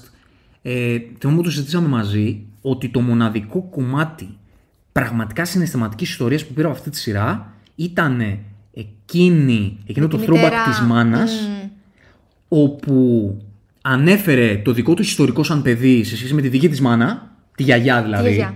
η οποία Και αυτή παίζει μεγάλο ρόλο στη σειρά. που παίζει μεγάλο ρόλο γιατί αυτή στην ουσία κουβαλούσε τις δυνάμεις. Και Ακριβώς. η- το δικό της backstory ήταν που έμπλεξε τώρα την, ε, τη Miss ε, Ναι. Marvel και τη δημιούργησε κατά κάποιο τρόπο. Όπου, όπου μίλαγε με την κόρη της και, και έλεγε ότι ναι, ήξερα ότι η μάνα μου, ξέρω εγώ, μπλεκόταν με όλα αυτά τα υπέροχα φαντασιακά πράγματα και προσπαθεί να βοηθήσει και να χρησιμοποιήσει και έχει δυνάμεις και όλα αυτά τα πράγματα τα larger than life. Αλλά εγώ ήθελα τη μάνα μου. Αλλά εγώ ήθελα μια μάνα. Ακριβώς. Αυτό Πολύ βγαλμένο από τη ζωή, σαν ατάκα. ναι, και είναι, ξέρεις, ένα κομμάτι του υπερηρωικού ιδεώδους και καθήκοντος, ένα σκιερό κομμάτι, το οποίο θα μπορούσε να έχει τόση ανάλυση. Άλλη μια φορά που το λέμε αυτό. Ότι ξέρεις, πέρασε μια θεματική που θα μπορούσε να την αναλύσει πάρα πολύ όμορφα. Και πάλι θα πω ότι όταν μιλάμε για μια θεματική κοινωνικο-ηθική γενικότερα, μπορώ να συγχωρέσω το να πάει λίγο πιο επιφανειακά. Αλλά όταν μιλάμε για κάτι πολύ θεματικά ε, δομικό θεμελιώδες, Είναι κομβικό, το κομβικό οποίο για τους ήρωες. χρήζει ανάλυσης, γιατί αυτή είναι η ιστορία που θες να πεις Ακριβώς. και αυτό δεν μου το αναλύεις, άρα τι κάνεις; Απλά Nickelodeon στιγμούλες και πιτσιρικάδες που στο σχολείο κάνουν αταξίες, αυτό είναι που πήραμε. Σαν να βάζει τέτοιου είδους στιγμές που είναι πραγματικά σημαντικές για την ιστορία τους, απλά και μόνο για να σου βγάλει συνέστημα. Το οποίο βγαίνει κάπως βεβαιασμένα έτσι. Ναι. Το μόνο πάντως που θα πω ότι είναι θετικό, το οποίο το αναφέραμε ελαφρώς και στο Hawkeye, είναι το γεγονός ότι βλέπουμε λίγο περισσότερο το geek κομμάτι των ε, super heroes σε αυτό το σύμπαν. Δηλαδή το πόσο πολύ φανατική είναι η ίδια η Miss Marvel με την Captain Marvel, ας πούμε, ή το πως υπάρχει κάτι αντίστοιχο με το Comic Con σε αυτόν τον κόσμο. Είναι πολύ ωραίο, είναι λίγο μετα. Συμφωνώ, αυτό είναι από τα, Ήταν πολύ από φαν. τα καλά στοιχεία. Δηλαδή ότι πήραμε αυτό ήταν κάτι. Ναι. Ήταν κάτι. Και κάπου εκεί τελειώνει μάλλον. Ναι. Ε, νομίζω το Miss Marvel ήταν ένα από αυτά τα project που κατά κοινή ομολογία προβλημάτισαν. Μμ, ναι, ναι, ναι. Και εγώ έτσι πιστεύω. Δηλαδή- Δηλαδή... Είναι τα πιο αδύναμα από όσο έχω διαβάσει. Δηλαδή, όλοι το, δεν το έχουν ψηλά στη λίστα τους. Ναι. Δηλαδή βλέπουμε ότι πώς μας παίρνει μπάλα μετά, το, μετά τις τρεις πρώτες σειρές που είπαμε ότι ή- β- βρήκαμε αρκετά θετικά κομμάτια και ο, ο περισσότερος κόσμος νομίζω τις γούσταρε. Μετά από το Black Widow σαν τσι και μετά Υπάρχει μια κατρακύλα. άρχισε μια καθοδος Με εξαίρεση το No Way Home για τους λόγους που είπαμε. Και πάμε τον Ιούλιο εκεί μέσα στο καλοκαιράκι. Μια ταινία αυτή και αν σηκώσει αντιδράσεις, αυτή και αν έφερε χαμό. Thor Love and Thunder. Μερικές φορές αμφιταλαντεύομαι πάρα πολύ για αυτή την ταινία. Ε, Πες μου λίγο εσύ πρώτα τη γνώμη σου, γιατί έχεις πολύ πιο ξεκαθαρή άποψη. Ναι. Τα έχουμε πει αναλυτικά στο, στο podcast για την ταινία. Εγώ πάλι θα επαναλάβω αυτό. Ε, θα πω ότι δεν μπορώ να καταλάβω σε, όσον αφορά τη γενική έτσι, ιδέα και εικόνα που έχει ο κόσμος για αυτή την ταινία δεν μπορώ να καταλάβω πως πάλι θα αναφέρω τον Black Adam δυστυχώς. Ε, Ήμουν, ήμουν τόσο τι σίγουρη. να κάνω, τι να κάνω. Ε, Δεν πειράζει, δεν πειράζει. Είναι μια καλή ναι. αναλογία. Δεν μπορώ να καταλάβω πως το Black Adam είναι το καλό υπερηρωικό χιούμορ και το Thor Love and Thunder είναι το κακό. Και ξαναλέω, γιατί το έχω πει αρκετές φορές. Καταλαβαίνω 100% όποιον του φάνηκε σαχλό το χιούμορ του Taika Waititi. Γιατί αυτή η ταινία ήταν από αυτές τις ταινίες που ήταν ταινία δημιουργού. Ήταν όντως ταινία Ναι, ναι, ναι, όντως. που ο Taika Waititi είχε το ελεύθερο να κάνει ό,τι θέλει και αυτός ο άνθρωπος έχει Έβαλε ένα την δικό του ταυτότητά χιούμορ. του 100%. Είναι σαχλός, είναι, έτσι είναι σαν δημιουργός σε όλα τα δημιουργήματα. Κάποια δημιουργήματά του είναι, κατά τη δική μου γνώμη, καταπληκτικά. Ο- Δεν μιλάμε για το MCU. What We Do in the Shadows, το Jojo Rabbit, εγώ το λάτρεψα. Υπέροχο. Ε, ακόμα και το ε, Reservation Dogs, αν το δείτε, η σειρά εκεί που είναι παραγωγός, είναι Πάρα ε, πολύ καλή. πολύ ενδιαφέρουσα. Πάρα πολύ καλή. Έχει, Και έχει είναι πολύ πιο ωραία διακριτικό θεματική. το χιούμορ. Ναι. Θέλω να κάνω μια αναδρομή. Κάνω μια αναδρομή αυτή τη στιγμή στον Ντάικα γιατί άκουσε πάρα πολλά για αυτή την ταινία. Αλλά αυτή η ταινία είναι ταινία δημιουργού, δεν είναι ταινία MCU. Ο τύπος αυτός πήρε έναν ήρωα και τον πήγε στα άκρα, έκανε μια κομμωδία εντελώς, η οποία έχει ζητήματα, 1000% έχει ζητήματα. Ναι, και εγώ συμφωνώ ότι γκορ δεν πήραμε, έπρεπε να πάρουμε παραπάνω. Ήταν μεγάλη χαμένη ευκαιρία ο γκορ. Ήταν, Και, ήταν όντως. και κατά τη δική μου οπτική σφάλμα το πώς τον μεταχειριστηκε η ταινία. Και κατά τη δική μου. Αλλά το χιούμορ που είχε δεν ήταν μαρβελικό χιούμορ για μένα. Ήταν χιούμορ Taika Waititi. Και ήταν μια ταινία που στο τέλος της ημέρας είχε μια ιστορία να πει και εγώ πήρα πάρα πολύ συνέστημα. Εγώ συγκινήθηκα στο τέλος. Και εγώ το ίδιο. Αυτό ισχύει. Και εγώ το ίδιο. Θέλω να πω ότι αυτή την ταινία εγώ δεν τη βάζω σαν το γενικό πρόβλημα του MCU. Καταλαβαίνω την αισθητική του καθενός ότι δεν του κολλάει αυτή η ταινία και ήθελε να δει τον Thor διαφορετικά. Αυτό ειδικά το, το ακούω full. Γιατί όταν έχεις δει έναν Thor στο Infinity War, ας πούμε, ο οποίος ήταν ο MVP της ταινίας, τον είδες Που δηλαδή. Είναι πιο σο- λίγο πιο σοβαρός, λίγο πιο μεγαλοπρεπής, πιο τολμηρός. Ναι, καταλαβαίνω ότι στην εξέλιξη του universe και του, του arc του ήρωα θες να δεις περισσότερο από αυτό. Και καταλαβαίνω ότι αυτό που σου- του συμβαίνει τώρα δεν σου κολλάει. Το καταλαβαίνω. Αλλά στην τελική ε, είδαμε μια ταινία, μια κομμωδία, μια καθαρή κομμωδία. Πώς βγαίνουν τώρα και λένε ότι τι περιμένατε να δείτε από το She-Hulk, αφού είναι κομμωδία. Ε, παιδιά και το Love- Love and Thunder κομμωδία ήταν. Εντελώς. Ενός ανθρώπου ο οποίος είναι ταυτόσιμος με την έννοια σαχλοκομμωδία. Εγώ την αίσθηση Το ότι τράβηξε πολύ- λίγο παραπάνω σε αυτήν την ταινία σε σχέση με το Ragnarok. Το, κα- το ξέρω, το καταλαβαίνω, το τράβηξε παραπάνω. Ναι, συμφωνώ σε αυτό. Αλλά Μερικές φορές μου φαίνονται διαφορετικές ταινίες. Δηλαδή, σαν να είναι διαφορετικού δημιουργού. Το Ragnarok για μένα ήταν πολύ πιο σοβαρό όσον αφορά το ύφος του. είχε σοβαρές στιγμές, ναι. Και το Love and Thunder το ψήλο προσπάθησε να το κάνει. Αλλά πνίγηκε λίγο όλο το υπόλοιπο στα μάτια πολλών, γιατί σε μένα δεν πνίγηκε, ε, μέσα στη, στο σαχλό χιούμορ, το οποίο υπήρχε. Ότι υπήρχε, υπήρχε. Εγώ να σου πω κάτι, κρατάω ότι εγώ αυτή την ιστορία της Jane και το πώς δέθηκε η δική της ιστορία με εκείνη του Γκορ και σαν συμπληρωματικός τελεχός, γιατί ήταν συμπληρωματικός ο Θόρ στην ταινία του, αυτή είναι πραγματικότητα, όπως θέλει να το πάρει ο καθένας, καλό κακό. Εμένα αυτό το, το αποτέλεσμα, εμένα μου άρεσε, από, story-wise. Όχι, συμφωνώ. Συμφωνώ σε αυτό. Συμφωνώ σε αυτό. Είναι μια ταινία δηλαδή με τα ζητήματά της που εγώ... Εσένα σε την- άγγιξε. Ναι, ε, ναι, τι να πω. Να σου πω κάτι, αυτό είναι το πιο Με σημαντικό άγγιξε. από όλα. Ναι. Με άγγιξε αυτό που ήθελε να μου πει. Δεν λέω ότι μου άρεσε όλο το χιούμορ της ταινίας, αλλά αυτό που εν τέλει μου είπε, εμένα με άγγιξε. Νομίζω ότι ό,τι και να λέμε για μια ταινία, το πιο σημαντικό είναι αυτό. Να φτάνει και να σε αγγίζει και να σου βγάζει συνέστημα. Ναι, μωρέ, και ο καθένας έχει τα, τη δική του οπτική, έχει πάλι τα ίδια θα λέμε, αλλά τα λέμε γιατί βλέπεις ότι υπάρχει ένα κλίμα εκεί έξω που υπάρχουν άνθρωποι που δεν το. Αντιλαμβάνονται. θε- θε- θε- λειτουργούν με διαφορετικό γνώμονα και εμείς πραγματικά αυτό θέλουμε να προωθήσουμε. Ότι ο κάθε ένα βλέπει την ταινία στο τέλος της ημέρας. Μπορούμε να μιλήσουμε για το τι θεωρεί ο καθένας σωστό και λάθος. Μπορούμε να μιλήσουμε για κανόνες και για τεχνική. Και εντάξει, α- άμα δηλαδή το ζήτημα είναι να πούμε ότι το Thor Love and Thunder είναι κακή ταινία, να του βάλουμε μια ταμπέλα, εγώ τη, τη βάζω. Δεν με νοιάζει. Δεν έχω πρόβλημα. Δεν έχει να κάνει. Αλλά Ε, εμένα μου έτερο- άγγιξε. έτερον εκάτερον. Αλλά εμένα μου Ακριβώς. άγγιξε. Όπως φυσικά, επειδή τις προηγούμενες ταινίες του δεν μας αρέσαν εμάς, προφανώς και ακούμε 1000% κάποιον που Σωστό. τον αγγίξανε. Σωστό. Έτσι δεν είναι. Αυτό. Απλά, μιας που εμείς κάνουμε όλη τη συζήτηση, εγώ το Thor Love and Thunder το θεωρώ μια ταινία που έχει να μου πει κάτι εν τέλει. Πολύ σαχλό χιούμορ, σε πολλούς μπορεί να μην άρεσε και είναι κατανοητό, αλλά εμένα είχε κάτι να μου πει. Σε αντίθεση με άλλες ταινίες όπως το Shang-Chi ε, που δεν είχε να μου πει τίποτα. ε, ναι. Που απλά ήταν φαν και για όσους ήταν φαν. Το Eternals που δεν είχε να μου πει τίποτα. Ε, Επίση είχε μια ιστορία. ναι. Το Είχε My μια Miss αρχή. Marvel που δεν είχε να μου πει τίποτα. Ε, και Εντάξει, όχι, δεν συγκρίνω. το She-Hulk για το οποίο θα μιλήσουμε τώρα. Έχεις να προσθέσεις κάτι άλλο για το Love and Love Όχι, δεν Thunder έχω. and Θεωρώ Thunder? με κάλυψες αρκετά. Κοίτα, η αλήθεια είναι ότι και εμένα το χιούμορ του σε μεγάλο βαθμό δεν μου άρεσε. Δηλαδή, παρόλο που ήμουν προετοιμασμένη για το γεγονός ότι θα πάμε να δούμε μια κομμωδία, θεωρώταν υπερβολικά σαχλό για τα γούστα μου. Αλλά με συγκίνησε τόσο πολύ το τέλος που με έκανε να πω χαλάλι, πραγματικά. Αύγουστος, Οκτώβριος του 2022, η τελευταία σειρά του MCU σε αυτό το phase, She-Hulk. το πρώτο τελευταίο project, She-Hulk. Πάλι πας να μου δώσεις; Όχι, εντάξει, μπορώ να το αναλάβω Άντε να αν δω. θα ήθελες. Για βεβαίως. Λοιπόν, θυμάμαι να βλέπω το πρώτο επεισόδιο και να λέω.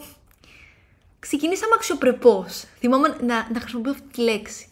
Και μπαίνει το δεύτερο επεισόδιο και απελπίστηκα. Λέω δεν υπάρχει καμία περίπτωση να βγει αυτή η σειρά και να αντέξω να τη δω όλοι. Και όντως θυμάμαι κάθε εβδομάδα να περνάει και να νιώθω σαν αγκαρία το ότι έπρεπε να δω το κάθε επεισόδιο.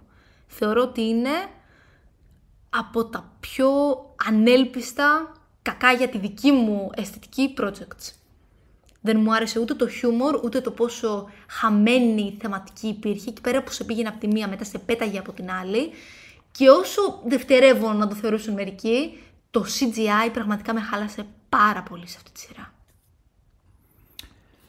Λοιπόν, ε, άμα κάτσω και το αναλύσω.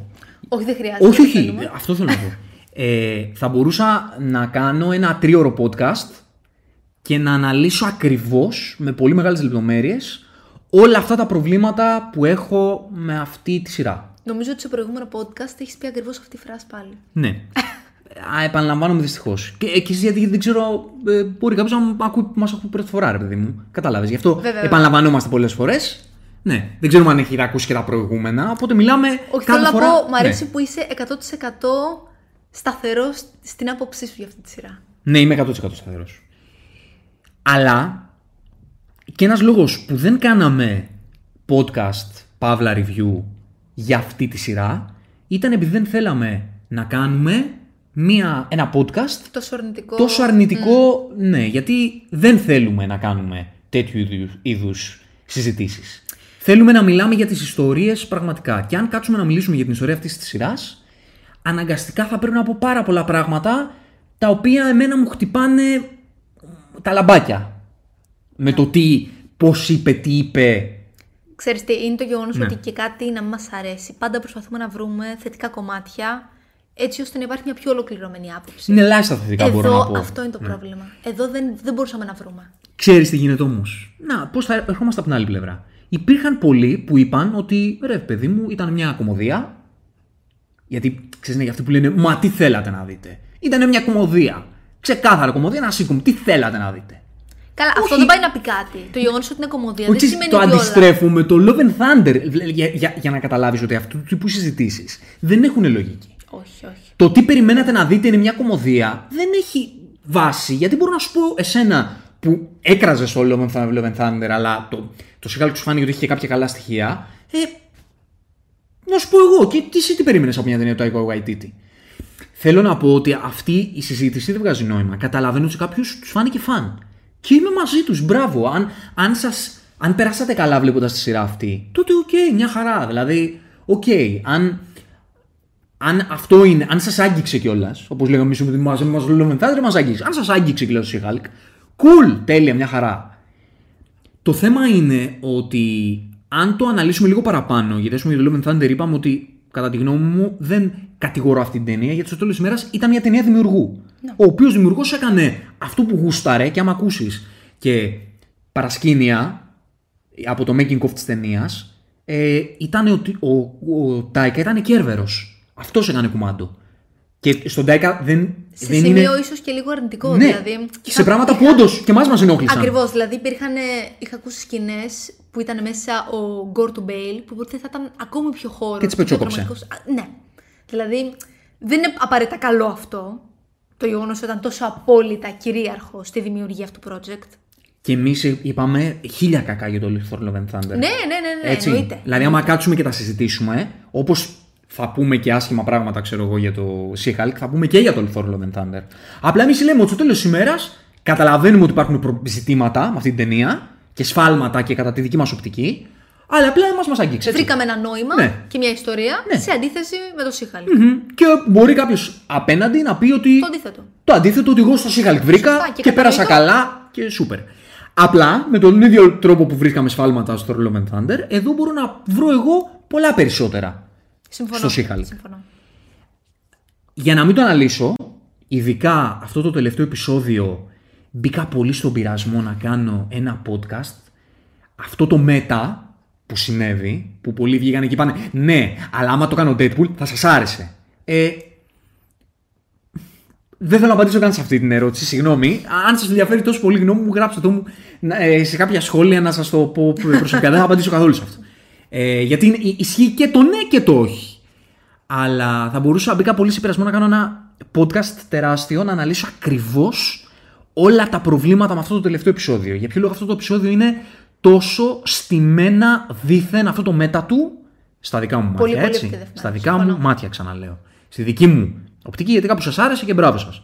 Στη δική μου οπτική είναι τόσα, τόσο προβληματικό αυτό το φινάλε, τόσο δίθεν, που θα μπορούσα να το υπεραναλύσω, αλλά δεν θέλω να το κάνω. Θα πω απλά για αυτή τη σειρά ότι ήταν το κακό, ο πυρήνας όλων των προβλημάτων αυτού του face. Ένα MCU το οποίο λειτουργεί με μανιέρα, ένα MCU το οποίο χρησιμοποιεί τη σάχλα σαν μοναδικό του όπλο σε κάποια project. Ναι, ναι, δεν ήταν- έχει τίποτα ήταν άλλο να μοναδική πει. πηξίδα, το χιούμορ. Και μάλιστα το κακό χιούμορ. Χωρίς να έχει γράψιμο, Χωρίς να κτίζει ήρωες. με τη θεωρία ότι κάτι θέλει να πει, γιατί μπορούμε να πούμε ότι θέλει να πει για αυτή τη γυναίκα που η οποία παλεύει με το υπερηρωικό της κομμάτι Μα δεν τα είπε. και την κανονική Αυτό της είναι το ζωή. θέμα. Ναι. Υπήρχαν θεματικές που θα μπορούσαν να αναλυθούν εξαίσια. Πρώτον, αυτό που είπες, το γεγονός ότι βλέπουμε κάποιον που έχει δυνάμεις, αλλά δεν θέλει να τις χρησιμοποιήσει. Δεύτερον, αυτό που έχεις ξαναπεί και εσύ, το γεγονός ότι βλέπουμε μια πετυχημένη επαγγελματία στα θέρτη της και πώς αντιμετωπίζει την, ε, την προσωπική της ζωή με την επαγγελματική της ζωή και πώς τα φέρνει πέρα. Όπως επίσης και το Και το γεγονός- μισογενισμό και και και. Σωστά. Όπως επίσης και το γεγονός ότι υπάρχει το δικαστικό κομμάτι των super heroes, το γεγονός ότι υπάρχουν εγκλήματα στο super hero κομμάτι. Είναι όλα πράγματα τα οποία τα είδαμε σε glimpses και θα μπορούσαν να αναλυθούν τόσο πιο ωραία. Ειδικά αυτό που είπες για το δικαστικό κομμάτι το υπερηρωικό, το πήραμε με κάποια storylines, τα οποία ήταν. Τι να πω, σε κάποιους αρέσανε, ρε παιδιά, μα σας αρέσανε, οκ. Δεν μπορώ να τα διανοηθώ αυτά τα stories. ξέρω, το Ότι υπήρχε αυτή η ευκαιρία να βάλεις μια υπερήρωα, υπερήρωα η οποία δικαστικά, δικηγορικά μάλλον, ε, υπερασπίζεται ε, ήρωες ή ανθρώπους οι οποίοι μπλ- εμπλέκονται με υπερδυνάμεις και το πώς αυτό το κομμάτι, το νομικό ζήτημα των υπερδυνάμεων, το οποίο είναι μια θεματική. Μπορείς να κάνεις Απίστευτα- παπάδες. απίστευτα ενδιαφέρον. Μπορείς να κάνεις απίστευτα πράγματα. Μπορείς να, να πεις απίστευτες ιστορίες. Και, οι Και, να ιστορίες φέρει που επίσης πήραμε. και απίστευτους ήρωες πίσω, έτσι. Δηλαδή, αν θέλει να κάνει σωστό fan service, θα μπορούσε να το κάνει πάρα πολύ ωραία εδώ. Γιατί έφερε και μερικά πολύ random πρόσωπα. Π.χ. τον Wong. Ο οποίος δεν προσέφερε τίποτα. Τίποτα. Τίποτα. Δεν, δεν κατάλαβα ποτέ το Ναι. Και έκανε την νόημα του να πλακίτσα υπάρχει εκεί. ε, Στο τέλος. η She-Hulk ότι Α. ναι, ε, ε, δεν είμαστε μια σειρά που κάνει κάμεος, αλλά φέραμε τον Wong και φέραμε και αυτόν και φέραμε και εκείνον. Αλλά είναι δική μου η σειρά. Καλά, α, δε- να μιλήσουμε γι' αυτό επίσης. για, το, για το κομμάτι που σπάει τον τοίχο. Γιατί επίσης δεν βρήκα κανένα νόημα. Ναι, κάποιοι βρήκανε. Εγώ δεν μπορώ να βρω. Δυστυχώς ούτε εγώ. Δεν μπορώ να βρω. Δεν μου λειτουργήσε καθόλου. Δεν μπορώ να βρω. Μου φαινόταν out of place οι σκηνές όπου το έκανε και δεν θεώρησα ότι τέριαζε καν με την αισθητική της. Ανεξάρτητα από το αν το έκανε η ηρωίδα στα κόμιξ ή όχι. Και να σου πω για το χειρότερο απ' όλα. Σε- Με βάση, χωρίς να το αναλύσουμε ε, α- παραπάνω ή σε βάθος, αυτό το τελευταίο επεισόδιο, με τον τρόπο που συνέβη, πού μας αφήνει τώρα; Μας αφήνει ότι. Ότι τι; Τι. Δηλαδή, αυτή τη στιγμή τώρα, από εδώ και πέρα, με τι μάτια θα δω τη συνέχεια του MCU. Όσο ότι αυτός ο Κέβιν είναι πίσω από πολλά. Άρα, δηλαδή, μου λέει η ίδια η σειρά ότι ό,τι βλέπω είναι ψέμα και απλά είναι. Και υπάρχει βιομηχανία ταινιών και σειρών όντως; Ότι υπάρχει όντως η Στο Marvel. κο- στον κόσμο τους; Άρα πώς να... Πώς... Ξέρεις, άμα το καλοσκεφτείς αυτό, σου κόβει συναισθηματικά ό,τι άλλο θα σου πει ποτέ η Marvel και ούτε σου έχει πει ποτέ. Να, άμα το πάρεις λίγο σοβαρά αυτό το πράγμα. Ή το έκαναν τόσο για αστείο που είπαν ισχύει μόνο για αυτή τη σειρά. For fun. Και να πω και κάτι άλλο, γιατί πάλι θα φτάσει η κατάσταση στο Daredevil. ε, αν, στο Daredevil λέω, συγγνώμη, στον ε, Deadpool ήθελα να πω. Α, εγώ νόμιζα θα λύσει για τον Daredevil. Ναι, για τον Daredevil έχω κάνει, αυ- γι' αυτό έκανα podcast, ξέρω, δεν το άντεξα ξέρω. γι' αυτό. ε, απλά ε, εκεί αναφέρθηκα περισσότερο στο, στο κομμάτι του ίδιου του Daredevil, ε, επι- στο επιμέρους κομμάτι. Για τον Deadpool. Αν συνέβαινε το ίδιο και με τον Deadpool, ε, όχι έτσι όπως συνέβη, γιατί αυτό είπα δεν θα το απαντήσω, γιατί είναι μεγάλη ιστορία. Αν γενικά ο Deadpool έσπαγε τον τέταρτο τοίχο και ξεγύμνωνε κατά αυτόν τον τρόπο τη Marvel, εμένα και αυτό θα με χαλούσε. Όχι επειδή μόνο το κάνει η Hulk. Έχεις δίκιο. Έχεις δίκιο. Γιατί το Δεν- Deadpool εκεί που το έκανε. Δεν, το, δεν το έχουμε θέμα Ναι. με τη She-Hulk ως She-Hulk. Έχουμε θέμα με το τεχνικό κομμάτι, με το πώς έγινε, Ναι. με το πώς δεν κολλάει καθόλου με όλα τα υπόλοιπα projects και με το πώς στην ουσία μας στερεί ένα πολύ μεγάλο κομμάτι συναισθημάτων μας για το πώς έχουμε δεθεί με, αυτό, την- με αυτή την ιστορία, με αυτό το universe. Και για να βάλω μία κατακλίδα σε ό,τι λέμε για το She-Hulk, το κυριότερο πρόβλημα αυτής της σειράς, κατά τη γνώμη μου, αυτό που κρατάω εγώ, είναι ότι πήραμε κακό γράψιμο στα μάτια τα δικά μου. Κακό. Τα storylines που πήραμε ήταν, κατά τη γνώμη τη δική μου και την αισθητική τη δική μου, απαράδεκτα. Με βάση κιόλας τις θεματικές που υποτίθεται έπρεπε να ξετυλιχθούν και το πόσο υπέροχα πράγματα θα μπορούσαν να ανοίγει με αυτές τις θεματικές. Αλλά πήγε η Marvel στην ευκολία. σεναριακά, ό,τι συνέβη είναι πάρα πάρα πολύ εύκολο. Μπορεί να σας διασκέδασε και η μαγιά σας, αλλά ό,τι έκανε αυτή η σειρά ήταν εύκολο, ήταν απέδευτο σεναριακά. Μα ήταν έφτανε σε ό,τι σημείο- πιο βασικό ήταν να είχαμε, να λέγαμε. Έφτανε σε σημείο να μην υπήρχε ουσιαστικό γράψιμο ρε για ήρωες. Δηλαδή να μην βλέπεις στην αρχή τη μέση και το τέλος για μερικούς ήρωες. Ναι. Πάρε τον Χαλκ. Πόσο τον είδαμε σε αυτή τη σειρά; Έβγαζε νόημα η ύπαρξή του; Στην αρχή που έπαιξε έναν κάκιστο υποστηρικτικό ρόλο για την ηρωίδα και στο τέλος που ξαφνικά απέκτησε γιο. Έτσι, τον πέταξε. Και τελείωσε η σειρά. Ναι, ε, α, όλα αυτά τα επιμέρους τώρα είναι... είναι ναι.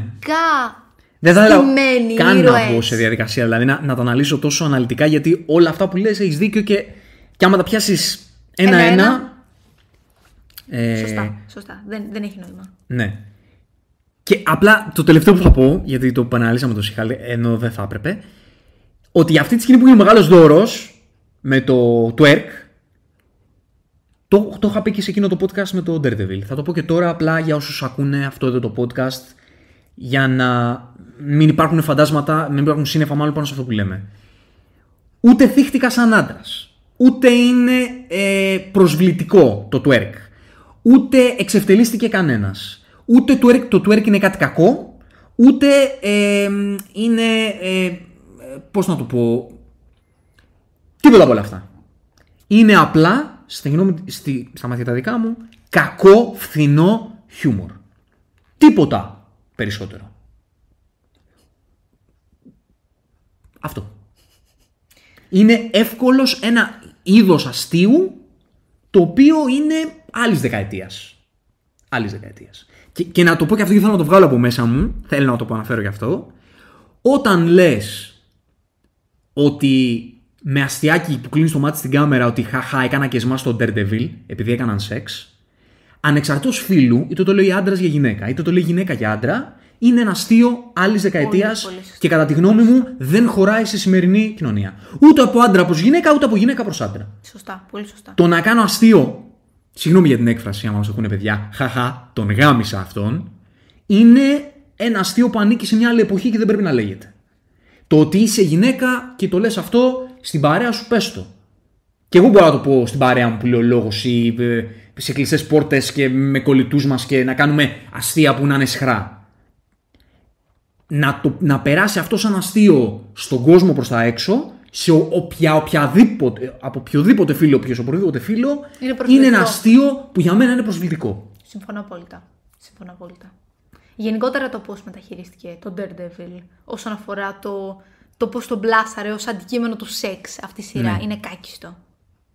Γι' αυτό εννοώ για κακά αστεία. Και Ναι, ξαναλέω, ναι, ναι, ναι. ούτε με αυτό το αστείο με το Smash προσβλήθηκα ή κάτι τέτοιο. Εγώ προσωπικά. Το θεωρώ παλιωμοδίτικο χιούμορ. Σε φερλής που λέμε, δε, δε, δεν παρεξηγούμε εγώ προσωπικά με αυτά τα τύπου τα αστεία που κάνει ο Σεφερλής ε, που, τι- που την μπλέκουμε τώρα τέλος πάντων που, που θα κάνει πλάκα με το αν κάποιος είναι άσχημος, θα τον πει άσχημο ή που θα κορδέψει την εξωτερική εμφάνιση κάποιου ή θα κάνει αυτά τα σεξιστικά αστεία. Εγώ δεν προσβάλλομαι. Τα θεωρώ κακά παλιωμοδίτικα αστεία. Όπως και κάποια αστεία που υπήρχαν σε αυτήν εδώ τη σειρά. Που προσπάθησαν να πάει αντίθετα και δεν καταφέρνει κάτι. Δεν ξέρω, κατά μένα βγήκε boomerang. Δηλαδή πήγε να, Ναι. να το γυρίσει και εν τέλει δεν τα κατάφερε. Και χωρίς με αυτό που λέω να υπερασπίζομαι καθόλου ανθρώπους οι οποίοι τα βάζουν με το πώς ε, με τις σειρές ή τις ταινίες που έχουν φεμινιστικό μήνυμα. Ε, αν αυτό το πράγμα γίνει με μια δομή η οποία να έχει συνέστημα και να έχει και να είναι accurate, είμαι 1000% μαζί της κάθε σειρά και κάθε ταινία να το κάνει. Το θέμα είναι όταν το κάνεις με σάχλα. Εκεί δεν μου φταίει το μήνυμα, μου φταίει ο τρόπος που το κάνεις. Ακριβώς, ακριβώς. Έτσι. Και ο λόγος που το κάνεις επίσης.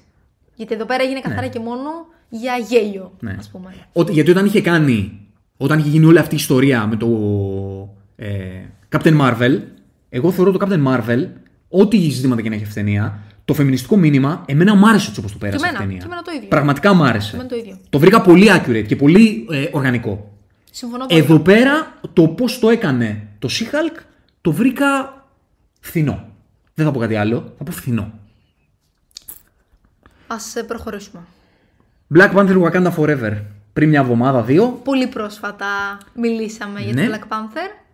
Θεωρώ ότι γενικότερα σαν project μας άρχισε στους δύο πάρα πολύ. Ναι. Μας συγκίνησε. Περάσαμε πολύ ευχάριστα, παρόλο που είχε μεγάλη διάρκεια.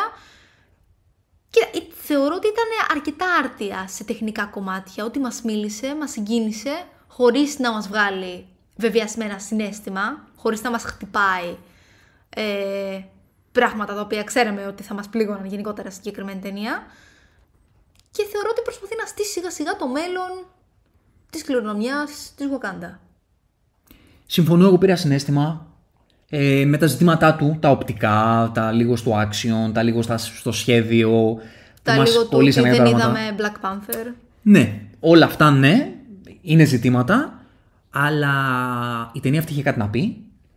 Ξαναλέω, όπως το είπα και σε εκείνο το podcast που συζητήσαμε με spoiler και non-spoiler, ότι ε, σέβομαι πάρα πολύ και εκτιμώ πάρα πολύ το ότι ο Κούγκλερ έκανε μια ταινία που κατά τη γνώμη μου μιλάει για αυτούς που μένουν πίσω και πρέπει να κοιτάξουν μπροστά και όχι για αυτούς που έφυγαν.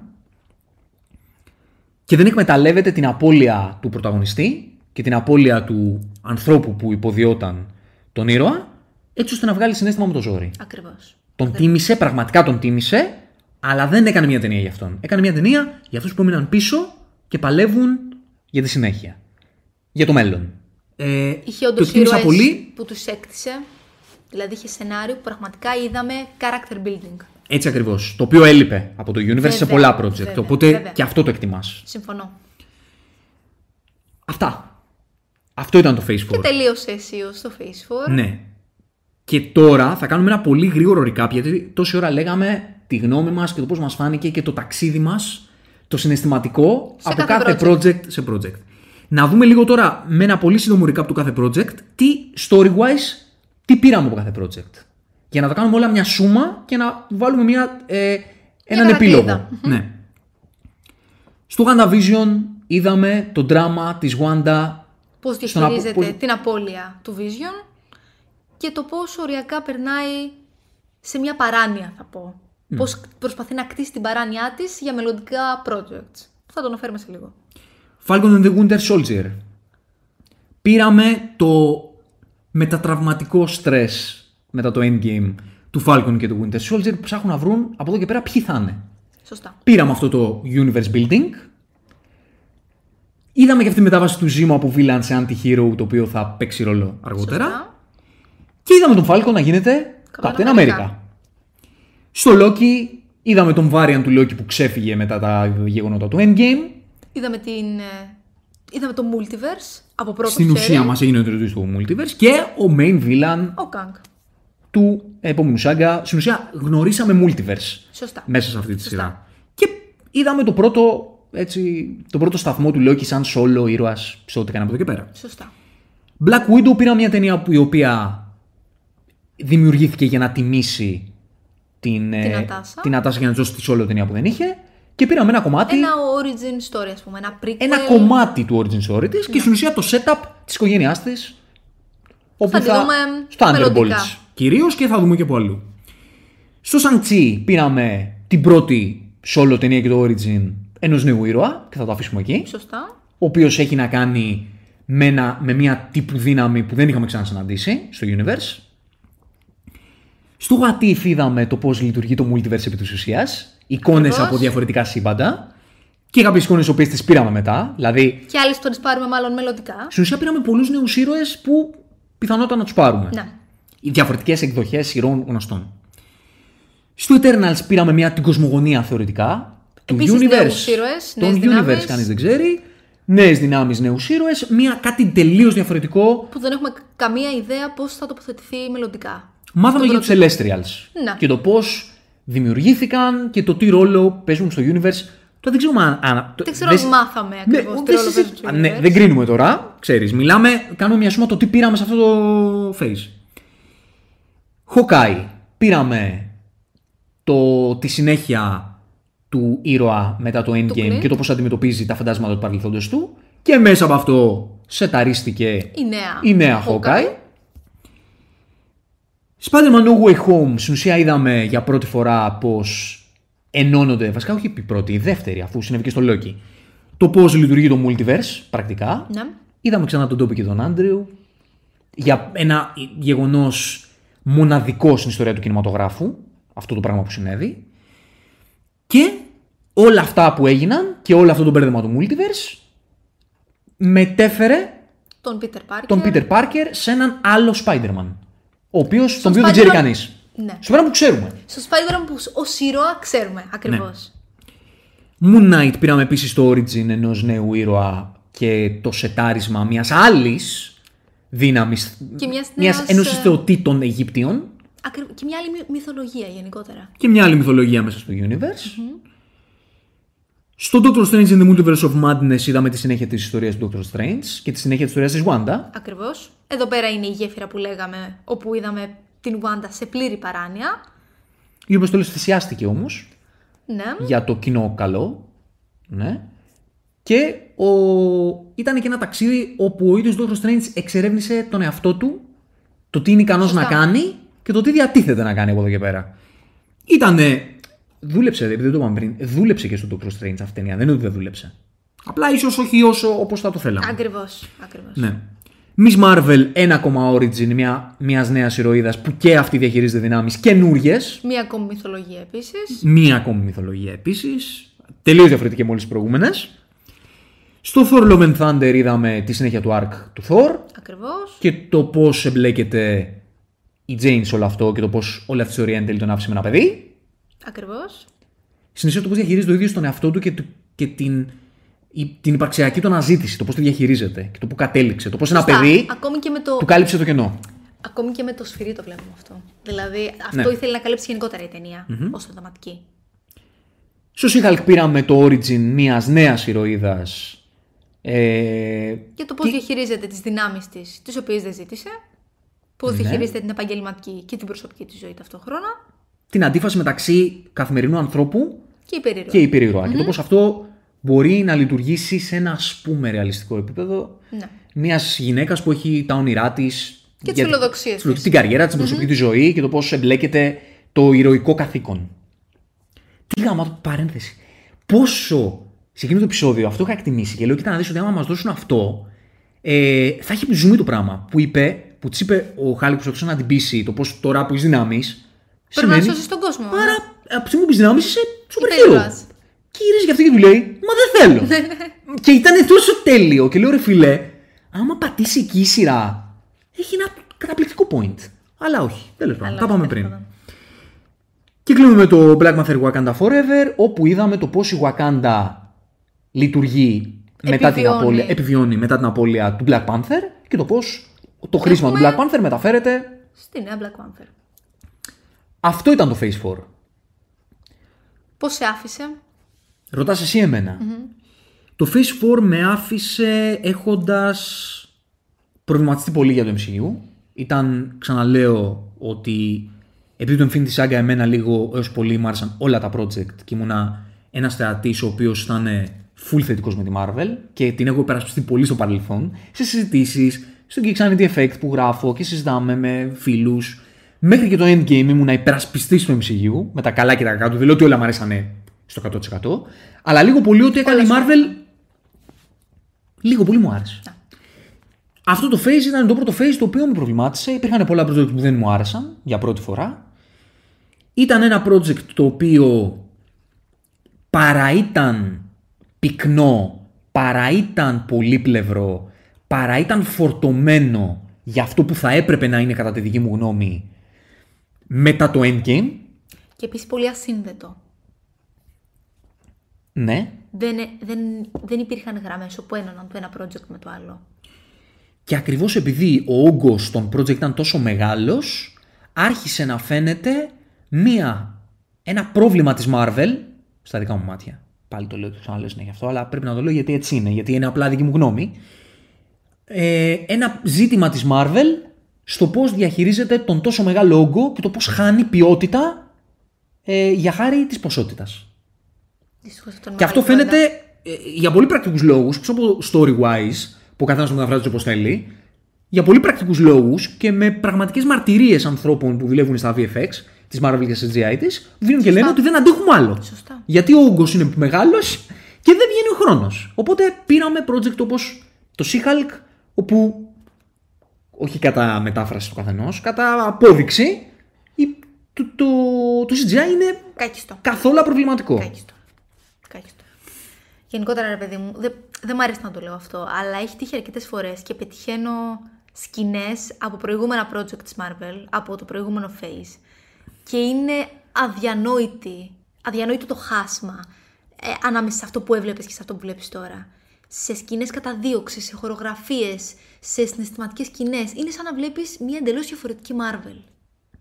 είναι μια Marvel η οποία από τη μία πλευρά είναι η ίδια, και αυτό μας ενοχλεί ότι είναι η ίδια, αλλά είναι η ίδια Στην κακή της πλευρά. ναι, στην κακή της πλευρά και στον πυρήνα της, χωρίς αυτά που την έκαναν να ξεχωρίζει. Δηλαδή, Να. το Infinity Saga είχε project τα οποία ήταν μεν η κλασική περιρροϊκή συνταγή, την οποία δεν την κάνει μόνο η Marvel, την κάνουν κι άλλοι. Έτσι. Και τη C την κάνει και άλλοι την κάνουν. Δεν κάνει μόνο η Marvel αυτή τη συνταγή. Υπάρχει κάποιο project στη συγκεκριμένο στο οποίο Το αναφέρει. Black Adam. Wow! Ε, και άλλοι την κάνουν λοιπόν αυτή την περιοδική συνταγή. Την έκανε στο Infinity Saga, αλλά είχε κάποια storyline σειρών. Είχε στιγμές. Είχε κομμάτια συναισθήματος που αυτό το, το basic πράγμα το έντυναν και το έκαναν κάτι. Είχε μια σεναρική δομή καλύτερη. Είχε πιο δράμα. στριγγυλή. Είχε δράμα, είχε focus. Και δεν μιλάμε τώρα για project που τα λατρέψαμε. Και πολλοί από εμάς. Να πω εγώ για τον Guardians, μην πω καθόλου, δεν χρειάζεται να αναλύσω τώρα. Να πούμε για το Winter Soldier, ας πούμε, που ενθουσιάσε πολύ κόσμο. Να πούμε για το, το finale, το Infinity War, το Endgame. Να πούμε το Avengers. Να πούμε πολλά project που άρεσαν σε πολλούς. Το, το, το πρώτο Iron Man. Πολλά από αυτά τα projects, τα οποία έγραψαν ιστορία εξάλλου. Ακριβώς. Τα οποία όλα αυτά δεν είναι κάτι. Είναι basic πράγματα στη, στη βάση τους. Αλλά σωστά. είχαν 10 πράγματα, αυτά τα, τα basic. ε, η basic δομή είχε 10 πράγματα τα οποία το έκανε κάτι. Σε αυτό το phase είδαμε πάρα πολλά project που είχαν αυτή τη συνταγή, αυτό τον πυρήνα και δεν είχαν και πράγματα να το στολίσει. Αυτό ήταν το πρόβλημα με αυτό το Ή αν phase. τα είχαν, τα είχαν κάνει τόσο πρόχειρα, όπου εν τέλει δεν σου παίρναγαν τίποτα. Δηλαδή έλεγαν θα περάσουμε λίγο πρόχειρο συνέστημα, θα βάλουμε μια γρήγορη χορογραφία πρόχειρη. Σαν δηλαδή να ήταν η κακή εκδοχή, η κακή εφαρμογή αυτών που έκαναν τη Marvel στο προηγούμενο phase της, την καλή Marvel σε εισαγωγικά. Ρε, εσύ σκέψου το, το πρώτο Ant-Man, που είναι θεωρητικά μία από τις πιο αδιάφορες, ας πούμε, ταινίες του MCU. Έτσι. Το πρώτο Ant-Man. Μόνο το storyline, ας πούμε, η σχέση που έβλεπες ε, του, του Σκοτ με την κόρη Με την του, κόρη του. είναι κάτι το οποίο υπήρχε στο Σανκτσί. Όχι, δεν το είδαμε πουθενά. Όχι, υπήρχε στο Eternals. Όχι. Δεν το είδαμε πουθενά. Ενώ πήρε κάποιος αυτό το, το λίγο συνέστημα που πήρες, αυτή τη σχέση. Την πήρες σε κάποια άλλα πρώτα, το πήρες στο Miss Marvel. Πήρε συνέστημα κάποιος. Υπάρχει ένας άνθρωπος εκεί έξω που από το Miss Marvel πήρε συνέστημα. Αν πέρασε καλά, μπορεί. Πολλοί περάσανε καλά με το Miss Marvel. Τα έχω διαβάσει. Του τους βλέπω. Ξέρω ότι υπάρχετε. Πήρε, πήρε κάποιο συνέστημα όμως από αυτή τη σειρά. Πήρε κάποιο συνέστημα από το Shang-Chi, από το Eternals. Πήρε κάποιο συνέστημα από το Black Widow. Όχι, ήταν πολύ flat. Ήταν Πολλά πολύ flat. από αυτά τα project τα οποία είναι τόσο basic. Και αυτό είναι το πρόβλημα, ότι έβλεπες μία φτύνια. Ήταν αυτό που είπες. Όχι σε είναι ότι όλα, γιατί υπήρχαν και θυσιάζεται- καλές στιγμές, έτσι. Είναι σαν να θυσιάζεται όντως η ποιότητα έναντι της ποσότητας.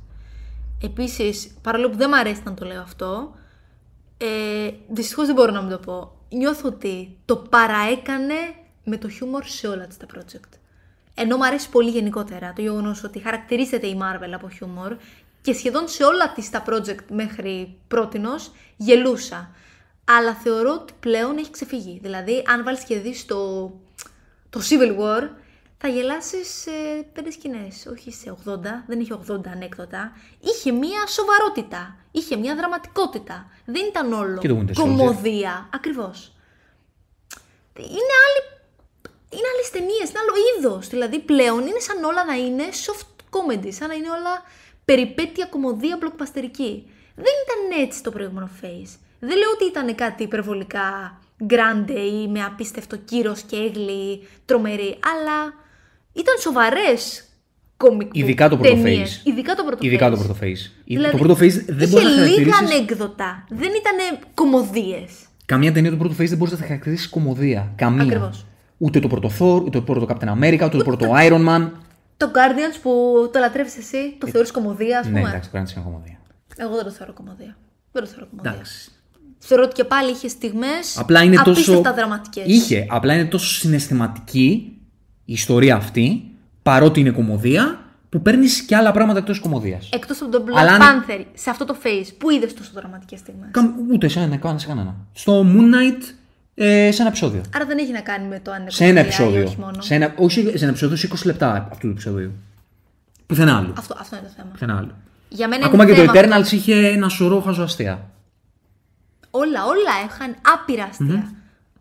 Μόνο το, μόνο το Black Panther ήταν. ε, Σωστά. που κι εκεί αυτό ήταν- είχε, αλλά ήταν- απλά ήταν το πιο Ήταν τεχνικό. μετρημένα και για μένα ήταν και πετυχημένα. Ναι. Στη συγκεκριμένη ταινία. Ναι. Γ- Σαν κατακλείδα όμως να έχουμε ένα θετικό χαρακτήρα. Γιατί δεν είναι όλα άσχημα. Εμείς απλά Μα, σταθήκαμε εννοείται. λίγο στον προβληματισμό μας. Αναφέραμε για δι- δύο ώρες μιλάμε. Ναι, αναφέραμε, αναφέραμε. Και όλα τα projects. Καλά θετικά projects. Απλά πράγματα. θέλω να μου πεις ε, τα θετικά που κρατάς από το face αυτό. Είδαμε πολλούς νέους ήρωες, είδαμε νέες δυνάμεις.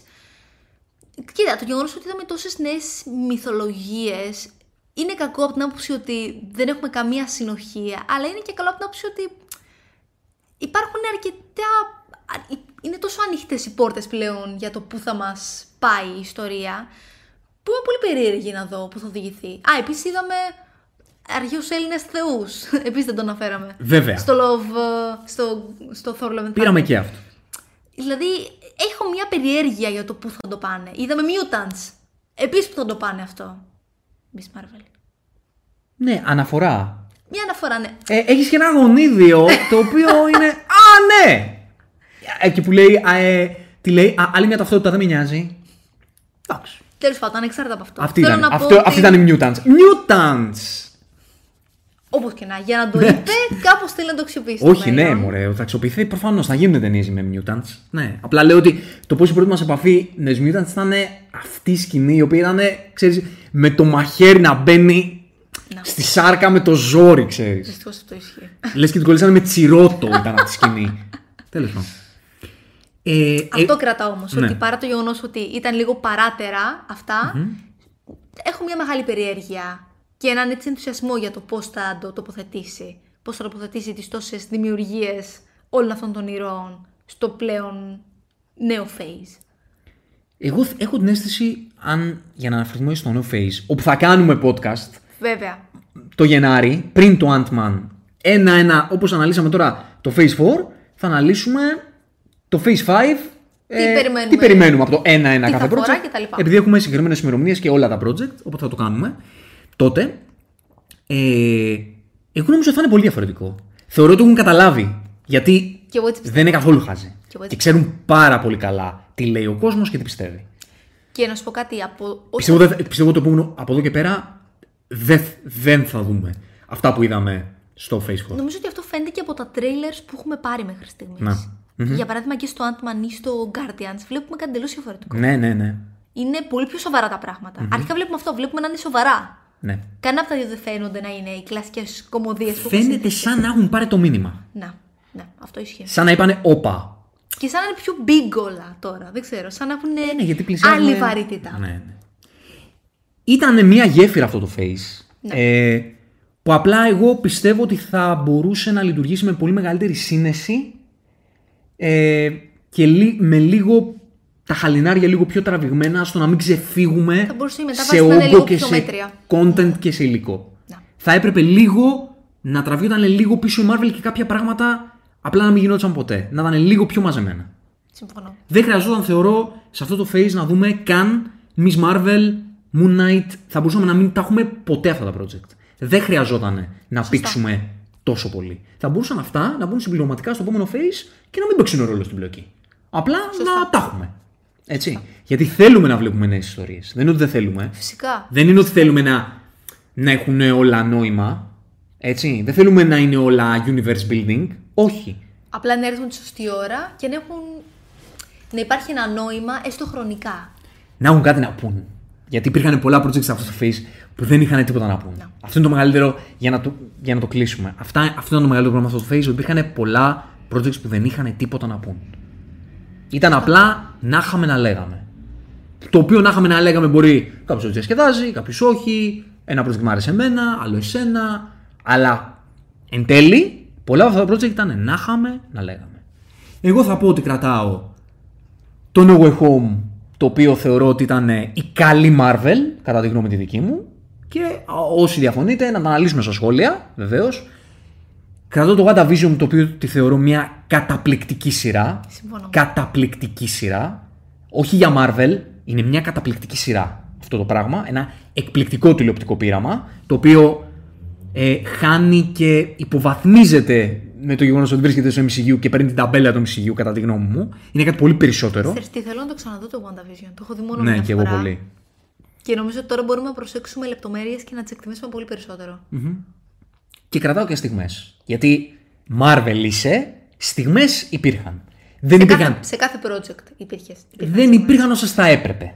Αλλά θα κρατήσω σκηνές, θα κρατήσω στιγμές και θα κρατήσω και ήρωες, οι οποίοι όντως στο μέλλον Θα τους δούμε. θα τους δούμε και μπορεί να αξιοποιηθούν πολύ καλύτερα. Γιατί ας πούμε, λέγαμε για το, για, το, για το Miss Marvel, ότι σαν σειρά τη βαρεθήκαμε, αλλά η ίδια η Miss Marvel πραγματικά πιστεύω ότι μπορεί να βοηθήσει στη συνέχεια. Ναι, ναι, ναι. Πραγματικά Έχει πιστεύω ότι αυτή η δίκιο, κοπέλα μπορεί να αξιοποιηθεί.